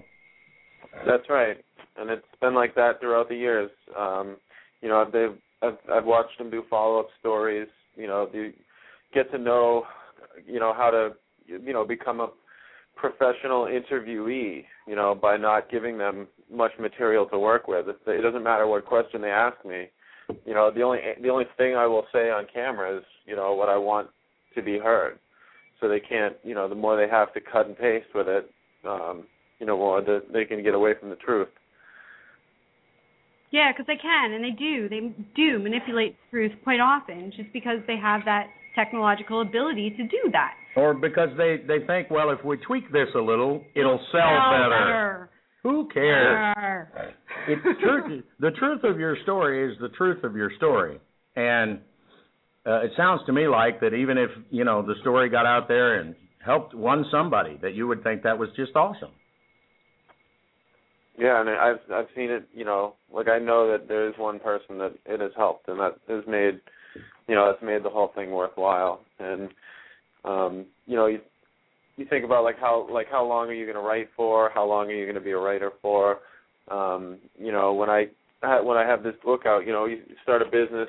It's it's a business that I started. You know, being in book sales, and it's um, you know, you don't think of it as that. You don't think of like, oh well you know, even if the IRS might consider my my business a hobby, you know, because it's not making any money, it's still, you know, this is something that I'll do for the rest of my life.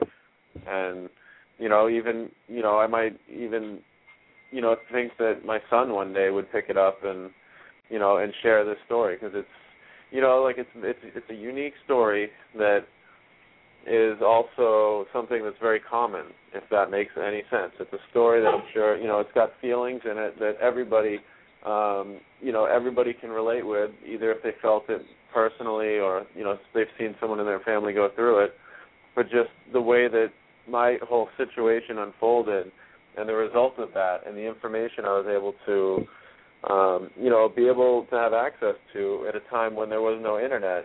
It's just um you know, I feel like it's important. I feel like it's something that, you know, people need to know about even if they don't you know, even if they don't know they they need to know. Well, I'm guessing because I haven't I haven't read the book because I never do um, until after we do the show. It's just the way I work.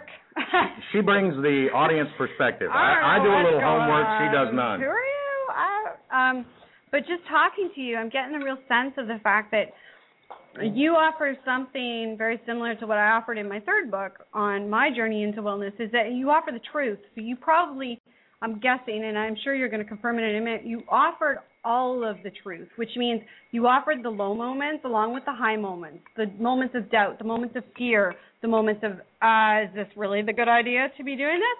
Um, that we, you know, we all go through that inner struggle that we all have to face when we're making life altering decisions about ourselves or our family or, you know, anything that we do. So, and it sounds to me like you offered a really honest representation of that. And I think that had you let it get into the hands of the editors, they might have jacked with that quite a the bit marketers. because we can't have people thinking that the journey's scary or that there's challenges along the way. Because goodness gracious, we wouldn't want human beings to ever be weak. What's that weakness thing? Or ha- have a moment of doubt. weak. Oh no, none of that. It's all bunnies and rainbows down the yellow brick road. Um, so you know, did did you when you were writing the book and telling your story, did you have a moment of self doubt as to whether or not you should expose the doubt and the fear that you must have come against during your journey to wellness? Um, you know, doubt about the fears, no, because that, you know, I think just it's, you know, like like your other guest was saying, um, you know, writing so that the world, um, you know, so that someone can understand the way that you perceive, you know, the truth in the world. It's, you know, it takes all those emotions to get, you know, to get to, uh, you know, to the ending, or even to to be a part of the journey, and it's, um, you know those doubts those doubts and fears it's i mean it kind of you know that's what the book is about because without those things i would probably you know just be sitting in the hospital um you know receiving chemotherapy and and just like you know the rest of the other kids did. But it's the you know the fear of death and it's the you know doubt that what i'm currently doing is not working you know and and just being desperate you know the the the, you know, a theme in the in my book is I'd say one of desperation. I was 16 and I had to get up and take off, you know, from everything I knew because I was so desperate. I didn't feel like I had any control over my life and I felt that what I was doing was killing me. But because let's face it, really, even if you ask the scientists and the doctors, chemotherapy is just shooting you full of poison and hoping it kills the tumor before it kills you. Yeah. Sure. It's just really like, you know, well, let's see, I'll let the snake bite you, and if you come through the snake bite, you'll be all better. It's kind of a hit and miss kind of thing. It really is. And I, you know, I I don't know if people out there have ever had chemo that were, you know, people listening to our show. Um, and I haven't, thank goodness, ever had to endure chemo. But just the injection of the radioactive dye to do a test for when I broke my back, that made me sick for a week. They said, "Oh, you're only going to be sick for a few hours. It'll be fine." For a week, I felt gross and disgusting and and just I can't even I would have run too. If somebody said chemo to me, I'm sorry, I'm gone. I'll go find a doctor before I let somebody give chemo. I'm terrified of the stuff. It scares the hell out of me because I know how it feels. Just that little tiny bit of radioactive dye to get a scan done made me so sick. I, which is why I'm saying, like, all, you know, props to you, all respect to you for doing what you did because you were so young and that must have been so terrifying. But when your heart tells you that something's right and you have the courage to follow it, then you really are a testament to what that everyday connection is all about. Absolutely. That's And what we talk about every show. Living, walking, talking example of what that means. Is that my heart told me this was not a good idea, so I said, "Go on, go on." And yeah, And I you are. That was how long ago? Like That 18 over years. 18 years ago. Yeah. And uh, you have a family now. You're doing your thing, and you know, come on, the chemo lottery. You maybe, maybe not, and and maybe you would have got rid of the cancer and then been debilitated from the treatment. Sometimes the cure is worse than the disease. Yeah. Well, that's like you know with my you know my my most recent checkup. You know, probably like I don't know two or three months ago, I went in for a physical, and it was a new doctor, and you know he didn't know anything. I just walked in to a new doctor. You know, now that I've got my nice my nice insurance working for Whole Foods, um, and he you know he he asked a little bit about history and anything anything wrong in your past. Well, I had a lot of surgeries, and I you know, I had um I had cancer and he was like, "Oh, oh, well." He he had to look a little deeper, look more closely and uh, you know, cuz he said, "Well, if you had cancer and you went through that this is the treatment you went through, um now is when those symptoms, you know, when those side effects will start, you know, popping up. Now is when you're going to start suffering. You know, whether it's your heart or your lungs, you know, the me- the medicine is, is you know, the medicine's weakened you and you know now is when we're going to start to see it. So you could have some you know cardiovascular problems, some heart problems, um, you know. But and I didn't tell him the whole story. I, I just you know I didn't tell him I didn't finish all my treatments. Um, you know, but he looked closely and he was he you know he was surprised he didn't see anything. So that's now as I'm kind of you know I'm feeling the reward of not going through with those treatments because I already made it past that you know, I made it past the five year cure, you know, the ten years, the fifteen years, but you know, and now is when it would be, you know, you'd be starting to get all the bad news if I if I continued on with the, you know, with the chemo. And even, you know, yesterday in the mail there was uh, a letter from the uh, Cancer Institute that I I went to, asking if I wanted to participate in a long term follow up study. And I called them up. I was like, "Are you sure you want me to participate like because i you know i stopped treatment i you know i don't know if this is going to be any help to you at all and they said well you know we're just collecting you know data so you know even though it's um an organization that i don't you know i wouldn't like i wouldn't support financially i wouldn't donate you know i wouldn't donate ten dollars for the cancer walk. Um you know or i wouldn't buy a candy bar from a kid. I wouldn't buy a hot dog and a soda at a supermarket to support cancer research, because um, that just makes no sense to me. But um, you know, to to contribute to a long-term, um, you know, study to see what's going on with people today, I you know, I, I think I'm going to do it. I'll probably submit the uh, submit the forms and you know tell them what's going on.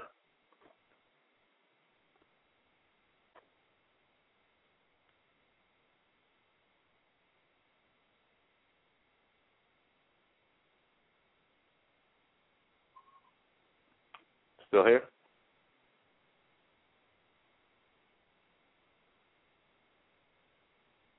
I am. I don't know if That was weird. Well, I'm still here. I'm still here. Mary had a little lamb. Hi. We're how's, on mute. how's the weather? Sorry, guys. How's the weather over there? We we, we had a uh, we had an arrival and we, there's a uh, there's a whole pack of dogs here. Uh, So we muted ourselves. lovely dogs, but we muted ourselves, and then we're sitting over here talking and wondering why nobody's answering. So you know, it was as bad for us as it was for y'all, but we're here. uh, but yeah, I think that could be just awesome uh, if you know, eh, so many people that that just decide, you know, look, they're killing me. Whatever's going on over here is killing me faster than whatever's wrong with me, and they go find uh, alternative treatments that actually do work. Then they don't want to, you know, they don't want to have anything to do with the medical establishment ever again, Well, how are they ever going to find out that there's a different treatment, you know? And so I I applaud your your bravery in in uh, in, in thinking even thinking about doing it because so many people just close that door, and you know I believe that we're in a time where it's not this or that, it's this and that. If we could take the best bits of everything because there's some things the medical profession does well. They put good casts on broken bones. Oh they, hell you know, yeah! If I break my leg, I'm going to the hospital. That's, Yeah, that's I mean, you know. that's, that's just common sense. And- and- But if I get cancer, I I don't want anything to do with the doctor. Just, I'm sorry. I uh I'm thinking I got to find another way to cure that. Well, and I can't imagine. Uh, you know, to me, it, it, healing is a healing team. You have people that work together, and they know about each other, and they know the full story of what's going on, and and and give their cooperative bit. Um, but if you walk into somebody and says, "Okay, well, we're going to do this, this, and this," uh, you know, if we don't do anything, you're going to die in six months, and if we do all this, you're going to die in a year. Well, I don't want that guy on my team because he's convinced I'm going to die, and that's not what I'm looking for. You know, I mean, I'd, I'd at least like somebody that thinks there's a chance. For heaven's sakes, people, it just makes sense to me.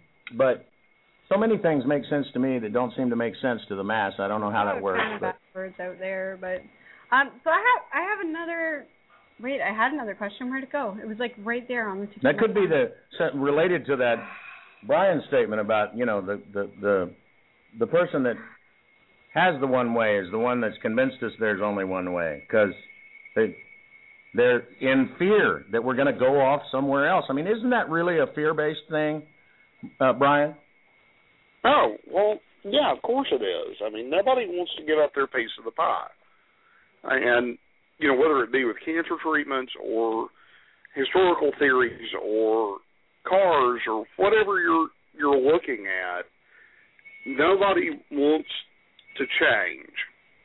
And you, you look at businesses that that have thrived in the last few years with the you know, say ch- changes in the publishing industry or the automotive industry, and the ones that haven't in the last 20 or 30 years, it's the ones that are willing to change.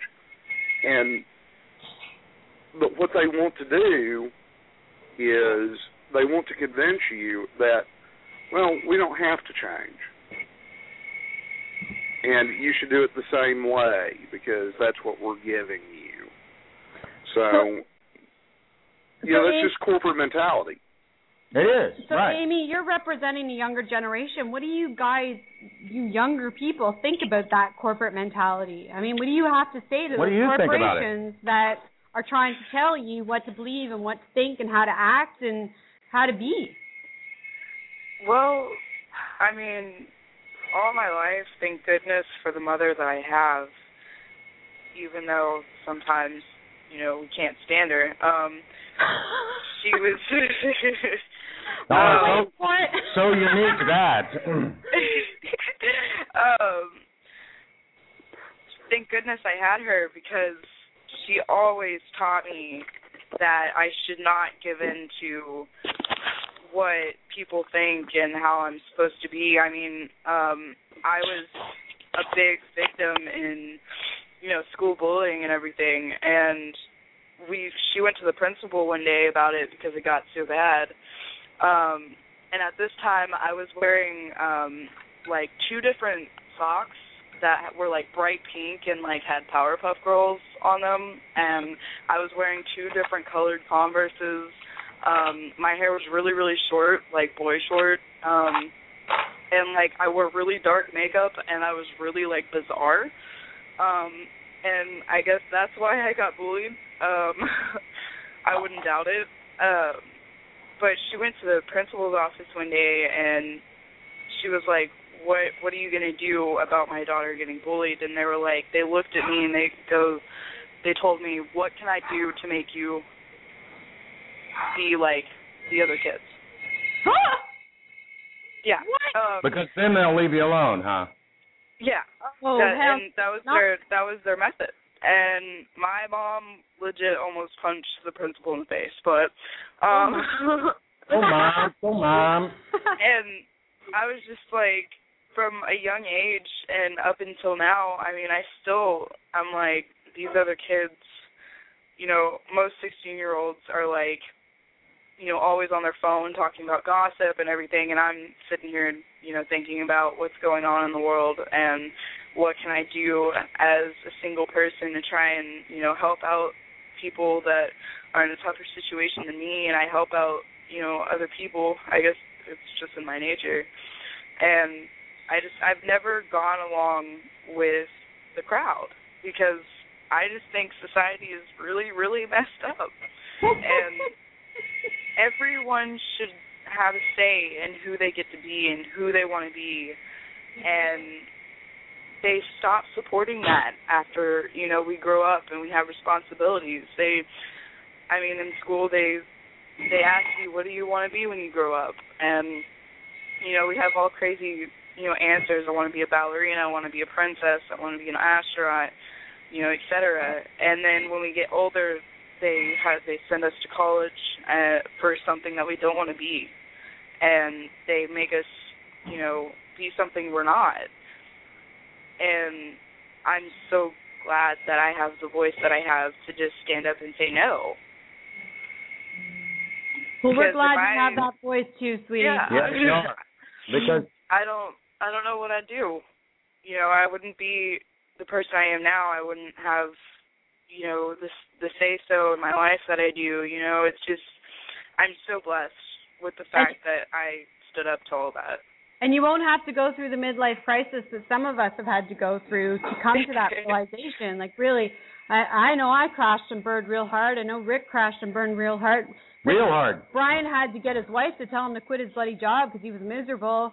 Um, Yeah, she said, you look miserable. He said, well, of course I'm miserable. What? What? some of, some of us adults, we don't make very intelligent decisions when it comes to our own well-being and health. Well, Um, but but you know, just a a little word in favor of us poor you know old folks, um, is we were told by everybody, in, in all of the quote experts unquote, that this is just how it is, and you better get used to it. And and yeah, I, that, yeah, that old Cold War mentality that yeah we were brought up with. You're you're right. Yeah, you have your part to play, and it and it gets harder when you you have a family and you're the provider and you you get trapped into the into the way of thinking that everyone else that's gone before you has followed because you, have a, a a child to bring up or you have this or that. But there there is a different way. And you just gotta you have to be smart about it because you know, you gotta eat, but still be a princess. I'd like to be uh, well, I don't want to be a princess, but I wouldn't mind being a prince. yeah, Prince would be, Prince would be good. Prince would be okay.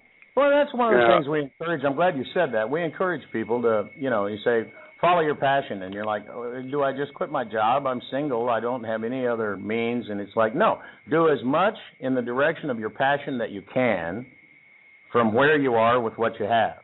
I mean, if drawing is your thing and you don't have the seven hundred dollar easel and the five hundred dollar paint set, look, It's okay. You know what? Get a I pencil. Used to, I Get used a to pen. paint on walls with leftover house paint that people donated to me. You know, Huh. you find a way when you when it's time to create. You find a way to create, and you can look all over, you know, the internet. Thank goodness for technology Thank of heavens. people who are out there creating stuff out of nothing because they're driven to create, and they're not waiting around for somebody to give them the golden ticket to get on the right plane to go to the right spot to create something phenomenal with the right crew behind them and the right team to market and promote what they create. They just freaking paint on their wall. Well, and here's another thing in in the cyber world for that. Open source software. I use the heck out of open source software. Oh my god, a publisher said that? Well, yeah. There's some, you know, it's it's not necessarily as good as the current versions of this or that or the other, but I get the same result and I don't have to pay for it. So there are Which- ways. Which saves you money and saves your clients money and your authors There money. you go. and your customers money. And people need to recognize that. We've got all this free software out there, and everybody's like, oh, I got to buy the latest thing, the, the big hoo ha. Well, but it, come on, man. It's it's not that much improved over what we already have. We have it there for free. So why are we taking on this huge, massive expense to create something that's of equal value? It doesn't make sense. Yeah. I mean, why buy Microsoft Word when there's Open Office? Yeah, or, the or exact- just about the same product. you know? Adobe Photoshop when you've got uh, Paint.net. Yeah, exactly. Group of Yeah, copies. or, or GIMP is Yeah. a great Gimp's a is great. another great one. Um, yeah, so there there are alternatives out there, and yeah, just do it. I, I I've got a, a friend of mine that I don't I hope is not listening, but I won't mention his name. But he is so talented at what he does, and but he won't take a step or two to do little things that well it is this worth my time if I only make twenty dollars at it? Well, you know, you start making enough twenty dollars here and there and everywhere else, and it starts to add up. But it starts with you got to take a chance to do it. So just get off your ass and do it. Is I there's nothing else to say. Yeah, write it down, It pretty much sums it up. Get off your ass and do it. paint it, Yeah. whatever it is, do it. Yeah, absolutely.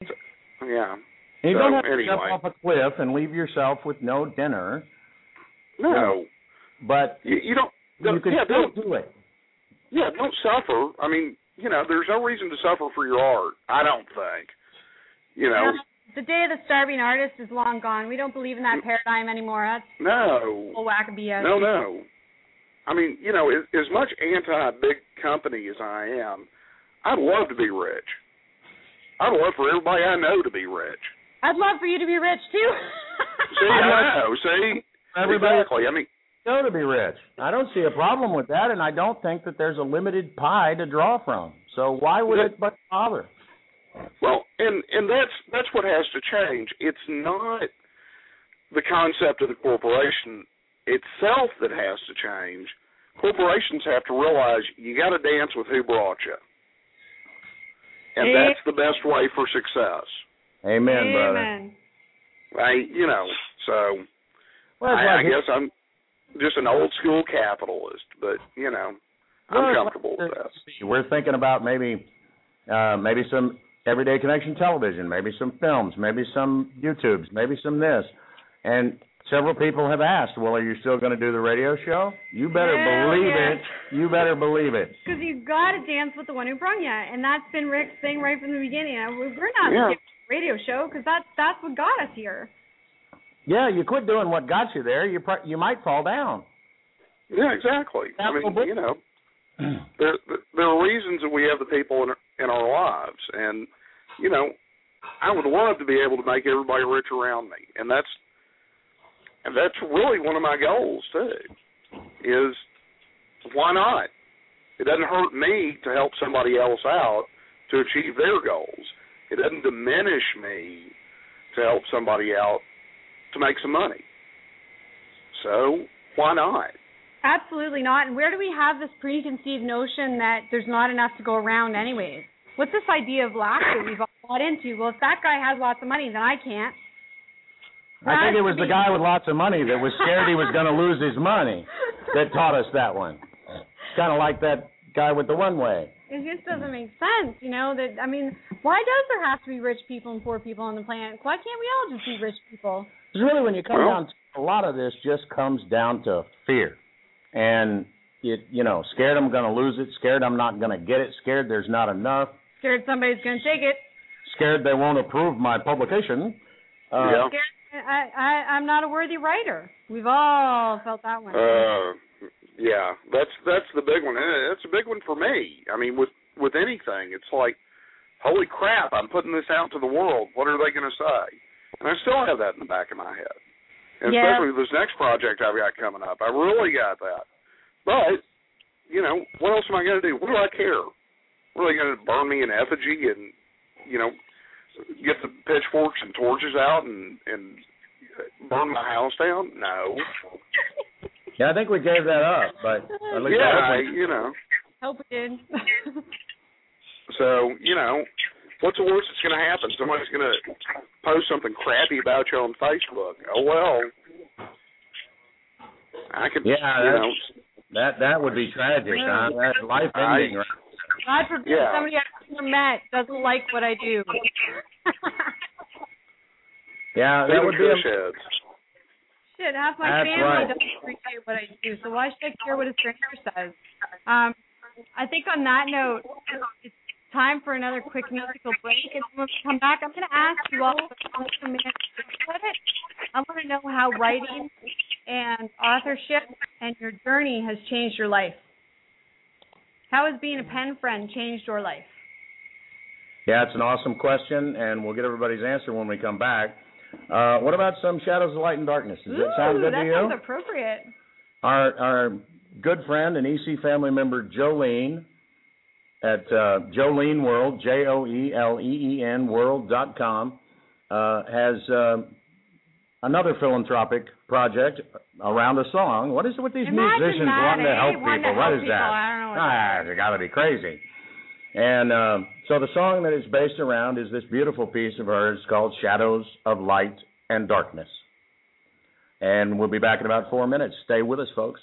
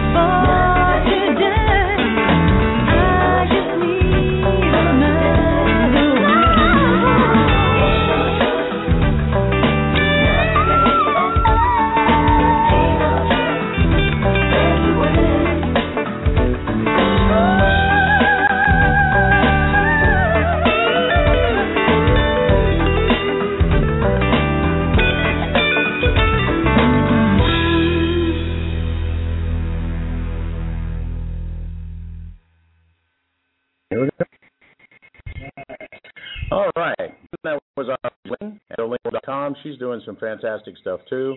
We just have cool friends and family at Everyday Connection. They just come into our lives because we think they're going to, and that just sounds silly, doesn't it? That surely that can't work, but it does. It works much better than we tried to plan a whole thing about how we were going to do a whole bunch of stuff, and then that was going to be reason enough for us to be able to come to Costa Rica. And we didn't do any of that stuff because none of it was working out. And so, but we're here anyway. Costa Rica. Once, once we turned loose of all that, it was like Costa Rica. That's no problem. We'll send you.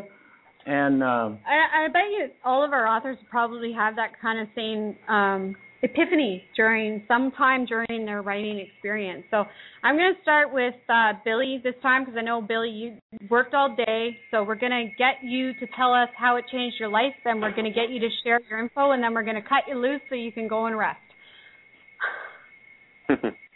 it's uh it's Friday night, so it's pizza night here with all the neighborhood kids. We uh we take Awesome. turns going from house to house and you know just make some uh dough from scratch and keep it simple and fresh and I bring home some vegetables from you know from the store and so all the kids are in the other room right now rolling the dough making a mess. It's pretty funny. oh, that's awesome. funny. Well, so tell us how how has the uh, uh, writing experience changed your life? And uh, and then we want to be sure for our podcast listeners. I've been sharing your link in the chat room, but uh, for our dear podcast listeners, that uh, we pronounce out how they can find you and find your book. Okay. Well, I can start with that, just you know, in case anyone else has to cut out. Um, you can find me um, on my. I have a website, uh, thebillybeststory.com, and then uh, it's you know I'm I'm the kind of person that's out there. If you just Google my name, if you just type in Billy Best, you're gonna find me, and it, it's all gonna link right back to either my family or myself because we you know we still after 18 years we still um, get a lot of people calling looking for um, you know some help as far as you know diet or herbs or you know natural medicine. So Billy Best.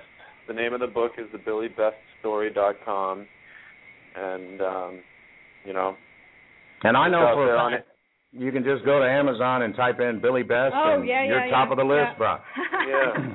there is no Yeah. other to compare. So compare. the writing, I mean, the writing experience, the uh, the beginning of the writing experience, um, it, you know, it changed my life by, uh, you know, I was able to actually say for the first time, I can't do it alone. It's not something that I can do by myself. And you know, to begin with uh, my with my co-writer Linda, to to reach out and say I can't do this by myself. I've tried and I've tried. You know, it's been a decade, and I've spent you know times in my life when I was waking up at eight in the morning and, and putting in eight hours a day, just you know make a job out of it, and I was not able to do it. Um, you know, and that it made me realize that's the importance of um, you know of a team, and um, you know, and kind of uh, figuring out what your strengths are. And you know maybe there's someone else with a different set of strengths and it's it could be helpful to partner up with them. Um i've had success with that and it it took a lot of pressure off it. I you know so for the first time i didn't have to do it all myself. I could i could say this is too much for me and i need help. And that was a great feeling. And uh you know and that's transferred over into other aspects of my life and it's just really it's taken a lot of pressure off since uh since the book has been done, the writing experience has changed my life because again, I you know, I this um you know, something that was it felt like I was it was on my shoulders to you know, to be out there and share this story with, you know, people one on one. Every time every day I'd come across people and just in conversation they'd mention something about diet or something about um health and it would you know, it just it would the conversation would turn into me telling my story and then you know a half hour later then this one person can understand my story from my perspective. And now to have the book done i feel like uh you know i'm allowed now to move on um you know move on with you know what where my life is going to bring me That's awesome, and and and you're absolutely right. It's one of the best ways I think to multiply the uh, the effort. Because, come on, we can't even with the internet, you can't talk to everybody, Yeah, and and I get that not being able to do it alone thing because that's where I was at when I found Brian, and that's where I was at when I found Rick, and that's where I was at when I found Gabriel and and and Rosemary here at the Mango Tree. Um, you get to a certain point where you need more, you need more family, you need more help, you need more support, and um, I think it's a, it's it's a testament to that idea of holding on to the faith and, and believing that that it'll be there for you when you need it because it will come. Absolutely, and and letting go of that. I have to do it myself, or it's no good. That's just not. That's just not true. It's just not true. You look at bullshit. well, you look at history. You look at so many places. It just doesn't. It, it you know, Nah, there's never been a lone warrior. it takes. Come on, even Jesus had Mary and Mary. You know? And then the twelve guys. and 12 you know. disciples, like, come on, this is. It, You none know, of us can do it alone. King Arthur had to have the Knights of the Round Table. You can't. yeah. you- nobody can do. But stepping out, you know, at the same time, stepping out and saying, "Look, I want to do this," and then being open that if you can't accomplish it in some, and it, because the help comes, and if you're focused on, "I must do it myself," you won't see it, and it'll go right by you. And uh, uh, we've had a lot of help along the way, and Absolutely. um, Too many to name. Oh. Too many to name. I hope someday to write a list. Yeah. it'll, it'll fill fill probably a chapter. Yeah. Of names. But listen, we really appreciate you spending spending time with us this evening, Billy. You get off work, you come home, you want to relax, you you gave your time to us. That's just such a blessing. And totally awesome. We're gonna have to get you back on the show just for that that Billy Best special, so that we can get you to tell the whole story the way it needs to be told. yeah, because it is it is an inspiring story, and it is it is doubly inspiring to me that you're now willing to share the Yeah. the raw truth of it, because uh, you know the the truth is usually a little raw. yeah, yeah, You know. yeah. I can attest to that. Absolutely. So thank you, Billy, very much. Um, and we'll we'll quick jump over to Amy real quick, and we'll get you to tell us, honey, how uh, how writing has has changed your life. And um, we'd love to tell people where to find you. So we'll just direct them to Grave Distractions Publications in a couple of years. Yeah, yeah. Well, I doubt it'll take that long. but uh, but how has it that long, how has it changed your life? Um. Well, from ah man, that's that's, that's a big question too. Oh, um. Ah man, trying to put it into words because I've never done that before. Um. um, how it changed my life. It's it just made me so open and so willing to put myself out there because I mean I really don't like people.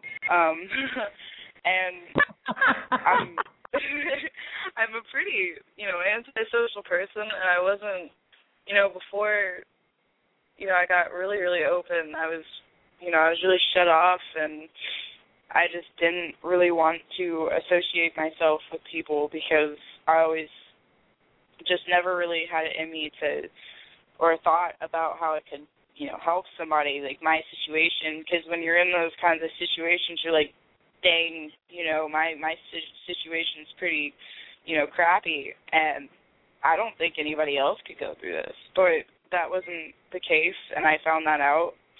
And it gave me that sense of um the pride and accomplishment um writing down you know my thoughts and stuff. And you know just like how Billy started out I started out in journals too.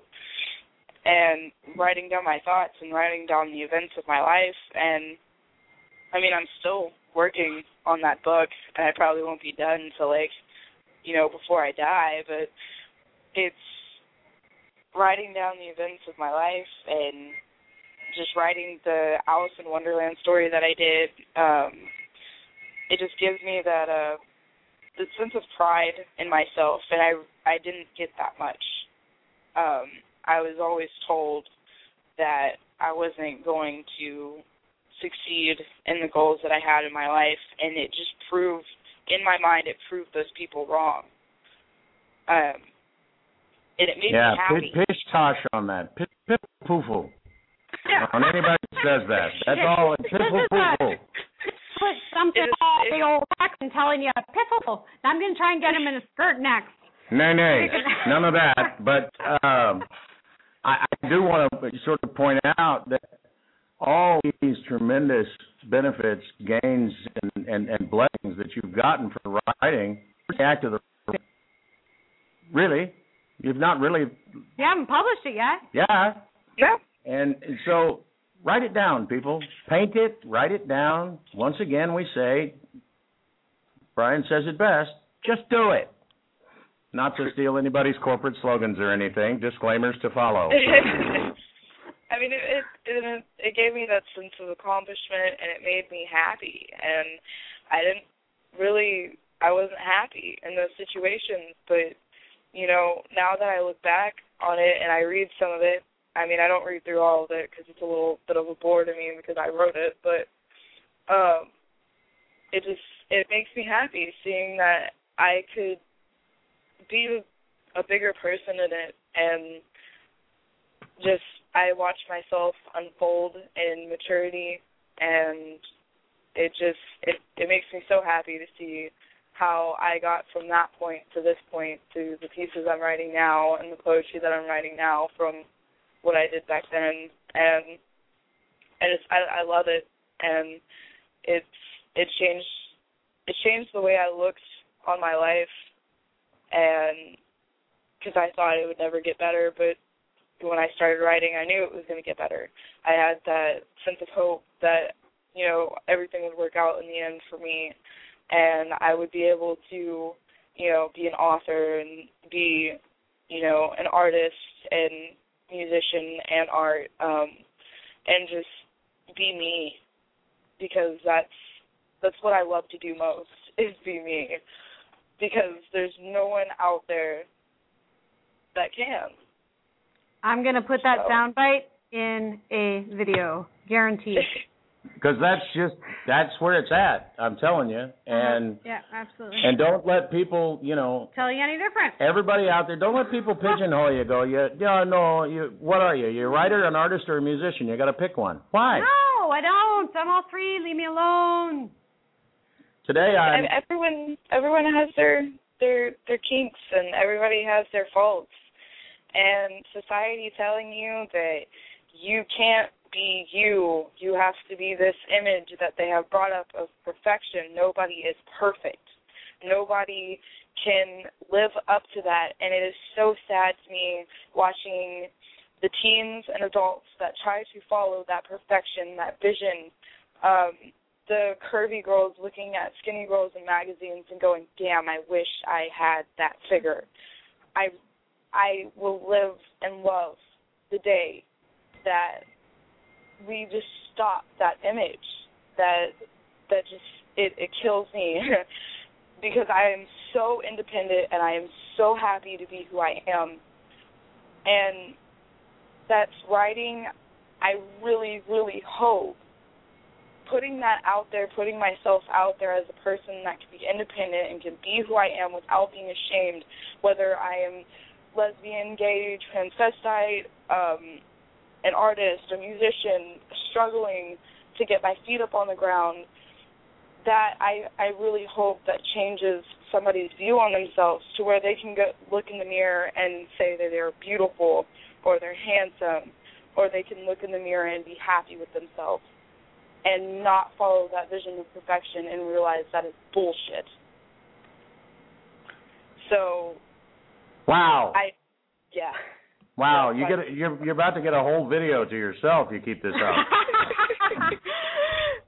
Such wisdom from somebody Who's 16 oh, years old. 16 years old. Yes, that's right. You heard it here on EC.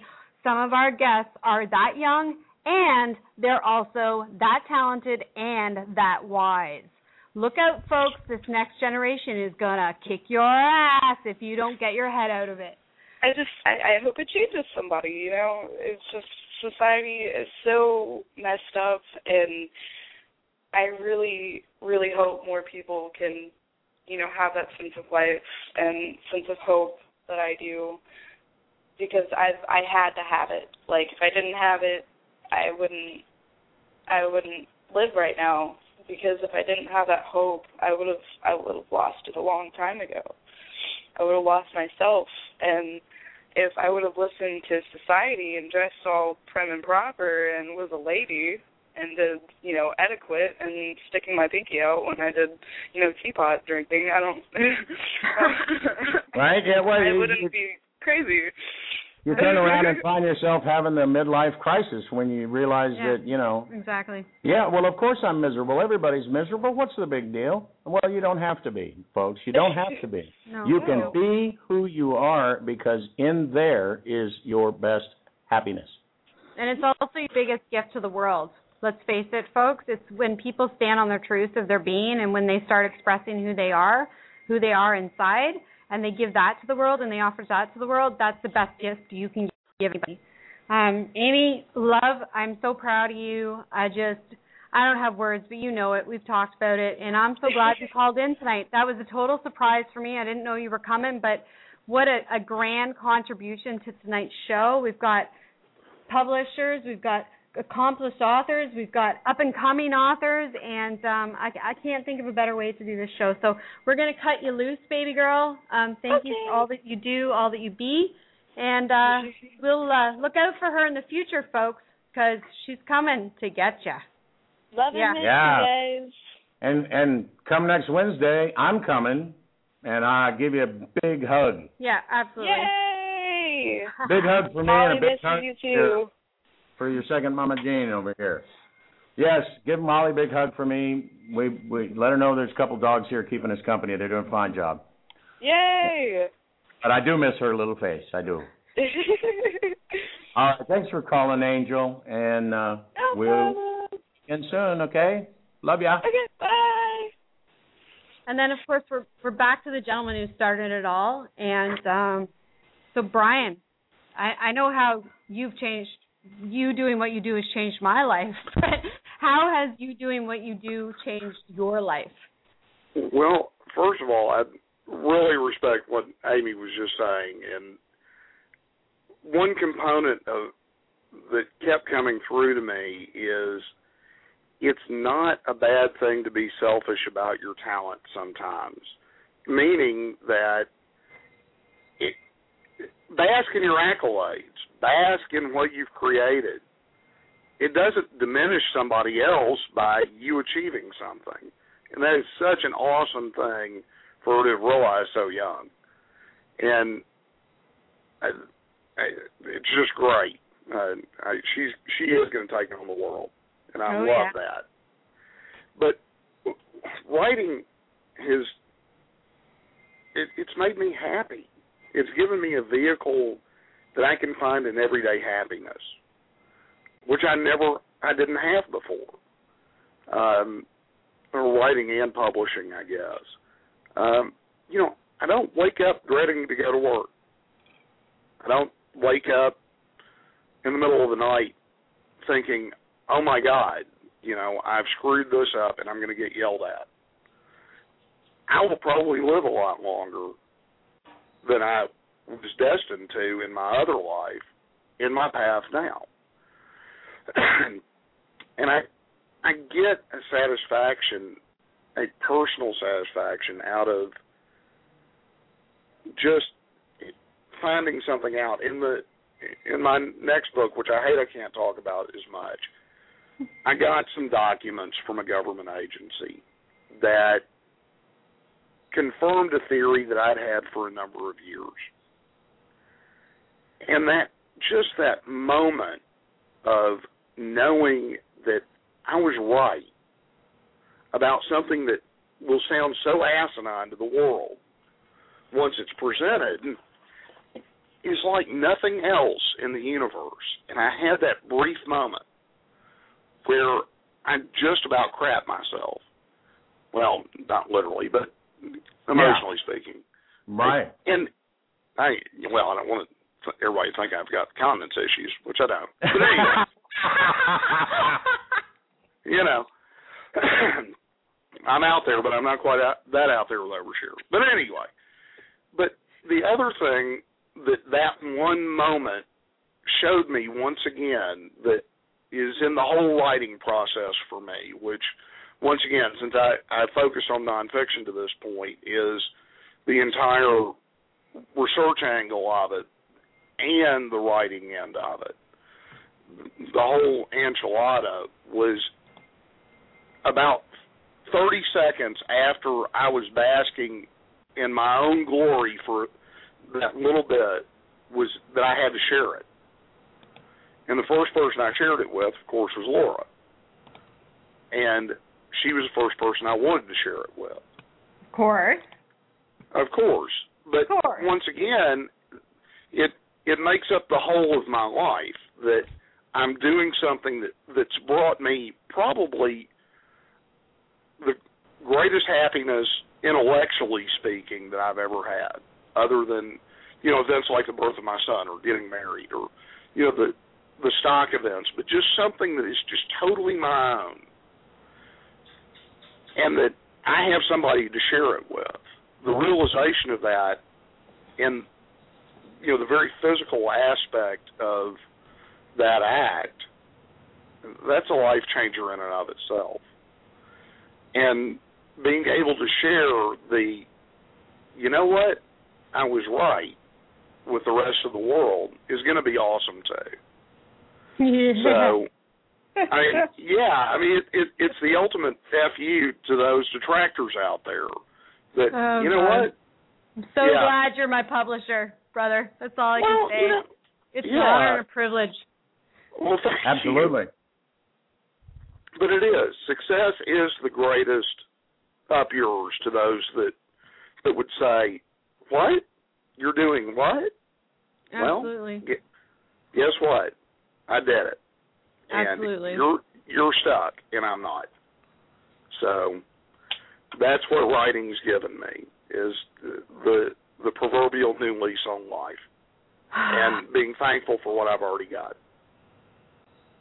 You're Hey, so man. you're so awesome, Brian. I'm so grateful to have you in my life. I'm so grateful to have you as a publisher because you you really do stand for everything that I stand for, and that's that's uh, that to me is a really beautiful and meaningful thing. So, um, can you just tell our podcast listeners who they're legions by now, and um, again. I guess that's the up yours to those of those Yeah, those those uh, network folks that uh, you know that told turned us down because we were not professional, not professional enough. Um, so uh, up yours to them because our our podcast listeners are legion and growing daily. Um, Brian, where can our podcast listeners find you and your work? Well, it, one little side note too. You know, I wear a Spider-Man shirt and a pair of khaki pant or shorts to work every day. So, screw professional. Anyway, I, hey, brother, I'm wearing a, a sundress, a bathing suit, baseball cap, and I was wearing sunglasses for the longest time, and I'm sipping on a glass of half red wine, half water. So that's right. Screw professional. I had I hadn't worn a tie in years, so you know at least I'm more comfortable at it if I'm not quite as professional. But anyway, pardon me. Um, everybody can find me on the web at gravedistractions.com. We have a ton of authors, and go to the click on the author page, and just check out some of our books and some of the the accomplishments that our authors have made. Um, gosh, you can't swing a dead cat without finding hopefully something about grave distractions or our authors on the web. Um, our books are on Amazon, Barnes and Noble. We're in ebook formats at both places, in the iBook store and uh, Kobo Books. So we're everywhere. Uh, knock on wood. Uh, but you know, check it out. Drop me an email at Brian at gravedistractions.com. Uh, or I've got a, a phone number on the website. Uh, so, you know, give me a ring. Uh, if you've got an idea for a book, write it. If you've got a book, tell me about it. Uh, if you just need a little help along the way getting those final hurdles to, to do it yourself, we can do that too. Yeah, So- I mean, if you need a boost to your your confidence, there's Laura. Oh, yeah. You, you Yeah. gotta- Laura, We got to throw One that out like. Lu- Lucy and Peanuts with the psychiatry sign, except she does it for for free instead of for five cents. yeah. But she is awesome. Uh, couldn't have done any of this without her. And you know, once again, it there's there's that individual component that you've got to be comfortable enough in your own skin to do what you want to do. But then there's kind of the bridge be- between Billy and Amy. Uh, that it does take a team to get you there, but you got to believe it in what you've got going on before you can get anybody else around you to buy into it. And that's the hard part is slaying the personal demons, tilting at the windmills you've got to tilt at, and getting over all that crap. And just do it. Just get off your ass and do it. So It's Amen, brother. best soundbite ever. Get off your ass and do it. Yeah. That's it. Yeah. turn off the t- turn off the TV, get off Facebook, just do it. There's Get a nothing pen, else. get a typewriter, get a computer, get a word processor. Get Get- open get a office. paper, yeah, It's whatever it free. is. Whatever it Just is, what, it. what works for you, do it. It- Yeah. Paint it, sing it, something. Absolutely. Something. Absolutely. Yeah. You know and and yeah you know and if you you know and here's the other thing too if your passion you figure out that you're not that great at it to begin with well you know i don't think jackie robinson started out being a great baseball player i don't think kurt vonnegut's first thing he ever wrote was probably that great at all so get better at it by doing it more and figuring out, well, if I failed this way, what do I need to change to make it better? To make it what I need it to either be marketable or to be successful or to be presentable or whatever the hurdle is. But, you know, just doing it once and saying, oh, well, I didn't, it didn't work out. No, keep going back to the well. You got it and you- you'll get better until you get to the point where you It need comes. to get to. Don't give up. No, don't. Don't. I think I think Yeah, we, I mean- I think we had two listeners for our first show, and I think that they were both related to us. That's some Yeah. three thousand a week Yeah, Growing. and growing, but you know. Well, yeah, and that and that's the thing. And Laura and I were talking during the break about the the friend that I mentioned, and this particular person is looking for big wins all the time. Well, you know, once again, home runs are great, but I will take consistently getting a base hit because all those little victories add up to one big victory. And you know, you don't have to do an album that, that wins a Grammy the first time out. Do a lot of little albums, and you might sell more than Prince.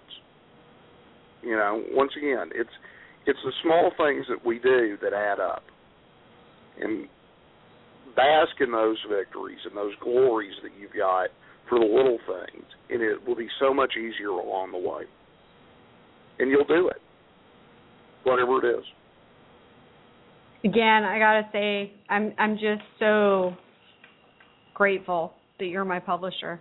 I really am because Thank you. it's not it's not just that you were there when you, I was needed. It's it's just what you represent. I think the world needs more of you, and I'm lucky. I'm lucky to be one of I'm the I'm authors. blessed just to know you. Yeah, absolutely. Well, And, uh, gosh, guys, I I appreciate that more than I I can say, and I'm it, it it's a wonderful thing to to know have you guys in my life too. I mean, w- once again, the the more pe- good people you have around you that share a, a common vision, the easier it is. Absolutely. And Amen. yeah, Absolutely. And on that note, make sure that you give my love to Laura. Tell her that I have appreciated every single, I don't know, just uplifting, Kind word, kind phone word, call, this, that, note. email, note that she sent, Facebook y- Comment, issue, whatever it comment is. that she sent along the way to to encourage me and to not let I- me fall. Yeah. Um, let her know that I haven't always written back to say thank you, but then sometimes I've been a little too sick to do that. But That's I've all right. noticed, I've seen, and it it has helped me to keep going. So um, she she she just heard all that, so you just Awesome. I don't have I don't have to to relay it. She's sitting over here smiling and nodding her head and waving and such. So yeah, she knows. That's awesome. Well, it's like my parents may be gone, but I have I have two others sitting over there at Grave Distractions. I got them on paw if I need them. Right. Yep, you sure do.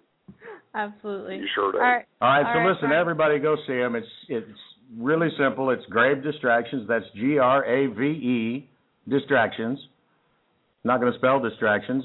If you can't spell it, come to our website at everydayconnection.me. We'll have all the links up Yeah. within a day or two. We're we're not as fast with the posts from here because Well, we're in uh, Costa Rica. we're in the well, we're in the middle of the rainforest. It's, uh, give us a little time, would you? but um, but thankfully, with the miracle of technology, we get to share with all of y'all and get to have all of y'all down here with us in a way. So Absolutely, and and, That's just and a lot of tonight's show was filmed, so I'm sure that Gabriel's going to have that cut and edited and up soon. So uh, keep your eyes open for that too, guys. Great. Uh, wow, Brian, thank you so much, Oh, so much. thanks for having me on, guys. I appreciate Uh, appreciate it's a pleasure. well, listen, have a You all great. love to uh, talk. have a, oi. You you're talking to the talker over here, but um, um, definitely uh, everybody gonna go check that out and listen. Have a great weekend, and um, you know if you're not doing anything tomorrow afternoon, you stop on by. We're gonna have some more shows, some more yeah. Costa So- Rica. Right. Pura vida every, and we're gonna talk about that in just a minute. But again, thank you for sharing your time, yourself, and your heart with all of us. Any any time, guys. Just give me a holler and let me know, and I'll be there. Absolutely. Awesome. Honor and a privilege. Thank you, sweetie. Thanks, I love you. guys. All right. All right. Well, pura vida every day. What? Pura vida every day. Pura vida. By the way, before we get to go to gravedistractions.com, you can also find the book, which is the collaboration that we talked about tonight. You can find my first novel, Truth, which was one of the first books that Grave Distractions ever published. You can find Going Home to Heaven, which is the second book that I published. And um, yeah, so if if you want to know how writing changed my life, it saved it. And if you you want to know how, then you need to go to Grave Distractions Publications and pick up those books because the story's in there. I haven't held anything back. Um, yeah, they're written as fiction, but that's just because there's a lot of people out there who who might read them and go, that couldn't have possibly happened. So I'm leave it leave it up to the reader. Um, if you believe it, then I guess it's true, and if you don't, well, it's my story, not yours. Yeah. not not my problem. Not my problem. So Pura vida. definitely do. And and and where can they find you, Miss Oh. Jane? Yes, well, the phoenix has risen. No, she's still rising. Always rising, never risen. Uh, that would be phoenixrising.blogspot.com, and it's F E E N X R I S I N G dot blogspot.com. You can see my art; it's available there. You can see all the books that I've published; they're available there. You can see videos that I've done, YouTube videos. There's a link, of course, there to Everyday Connection, um, the radio show, and um, you know, just ha- have fun searching the blog site. I I haven't written a lot lately, but that's okay because I do a radio show at That- least twice a week. At least twice a week, sometimes four times. All, talking all the time. I don't have time to write. Um, but keep your eyes on that site because um, you know what? There's more to come. There was one book that is published not yet through Grave Distractions Publications. It was put out as uh, raw format, Raw manuscript. raw manuscript, not edited, on Amazon.com for 99 cents. It's called Crashing Back to Earth. It's on my own personal journey to wellness. Um, and uh, you know what? If uh, it helps you get better by default, it's not my fault. But it wasn't written for that. It was written to get me better. Um, and uh, so you can check that out as well. And look for it also coming soon, hopefully through Grave Distractions Publications, the uh, edited print version will hopefully be available within the year through Grave Distractions Publications. I just got to get some downtime long enough. To Long enough to get it done. We're gonna Get her done. we got to give her a little break from the radio show, but we're not going to do that. But we might cut happen. back down to two a week, you know, because we're see, yeah. Tuesday, Thursday is going to keep going for as long as we can think about it, and uh, and and for as long as you guys keep coming, Absolutely. because it's uh, it's just been an amazing journey, and it's just getting better. And Absolutely. so get up and get, get up and do it. Get up and get on your own journey, and and then we'll have you on the show. You can come tell us about it. Absolutely. And uh, we're we're going to have some awesome telling uh, on that show tomorrow. Uh, not to keep changing the subject, but you know, we do that. uh, we're we're getting down to less than half an hour left, and and when we do these three-hour shows, that's our absolute limit. And and Blog Talk will hang up on us. So we And- want to make sure you get all the information before we get booted. But besides, I just hate it when I get hung up on, particularly if I get hung up on by a computer. That's just rude. Yeah. But um, pura vida is a well, it's probably the most commonly heard phrase in Costa Rica. That and uh, mucho gusto, but pura vida pretty much encapsulates it all. Uh, you can uh, we'll give you a much fuller meaning of it uh, on the show tomorrow, and there's some of it on the descrip- description of the show. Uh, but UrbanDictionary.com defines it as a synonym for Hakuna Matata. And we all know what that means. Come on. I don't, but it's okay. No, I've heard a song or something. There was a movie, I think. But what? You don't know what Hakuna Matata means? I know what it means, Ay, sort of, ay, but ay, ay, ay, ay. if it if it means pura vida, I know what it means. All right, so what does it mean? Well, I mean pura vida. Uh, tune into the show tomorrow to find out. That's right. We're leaving you with a cliffhanger.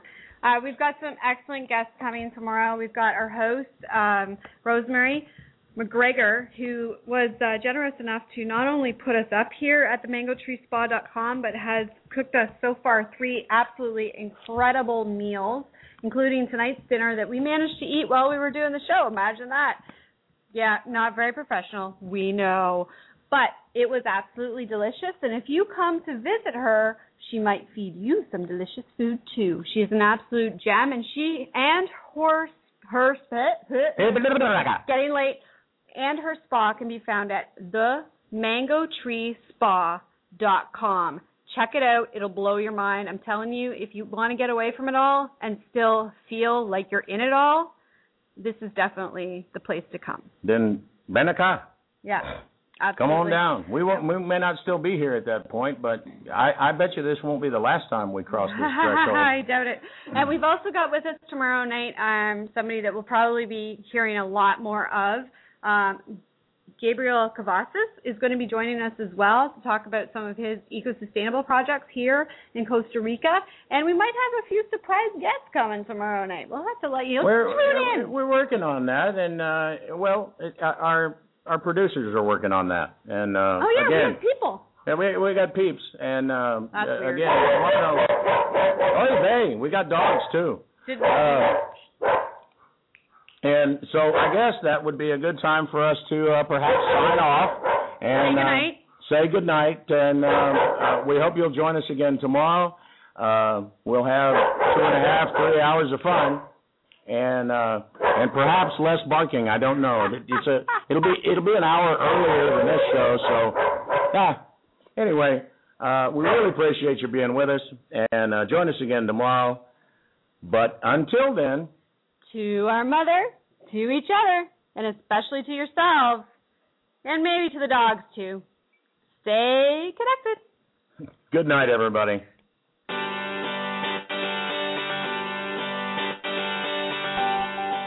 We hope you'll join us again next time. Until then, visit our website at everydayconnection.me. And please like our Facebook page at facebook.com forward slash everydayconnection. Think you might miss an episode? No problem. Subscribe to our show on iTunes by searching for Everyday Connection Radio. Subscriptions are free, just like your everyday connection.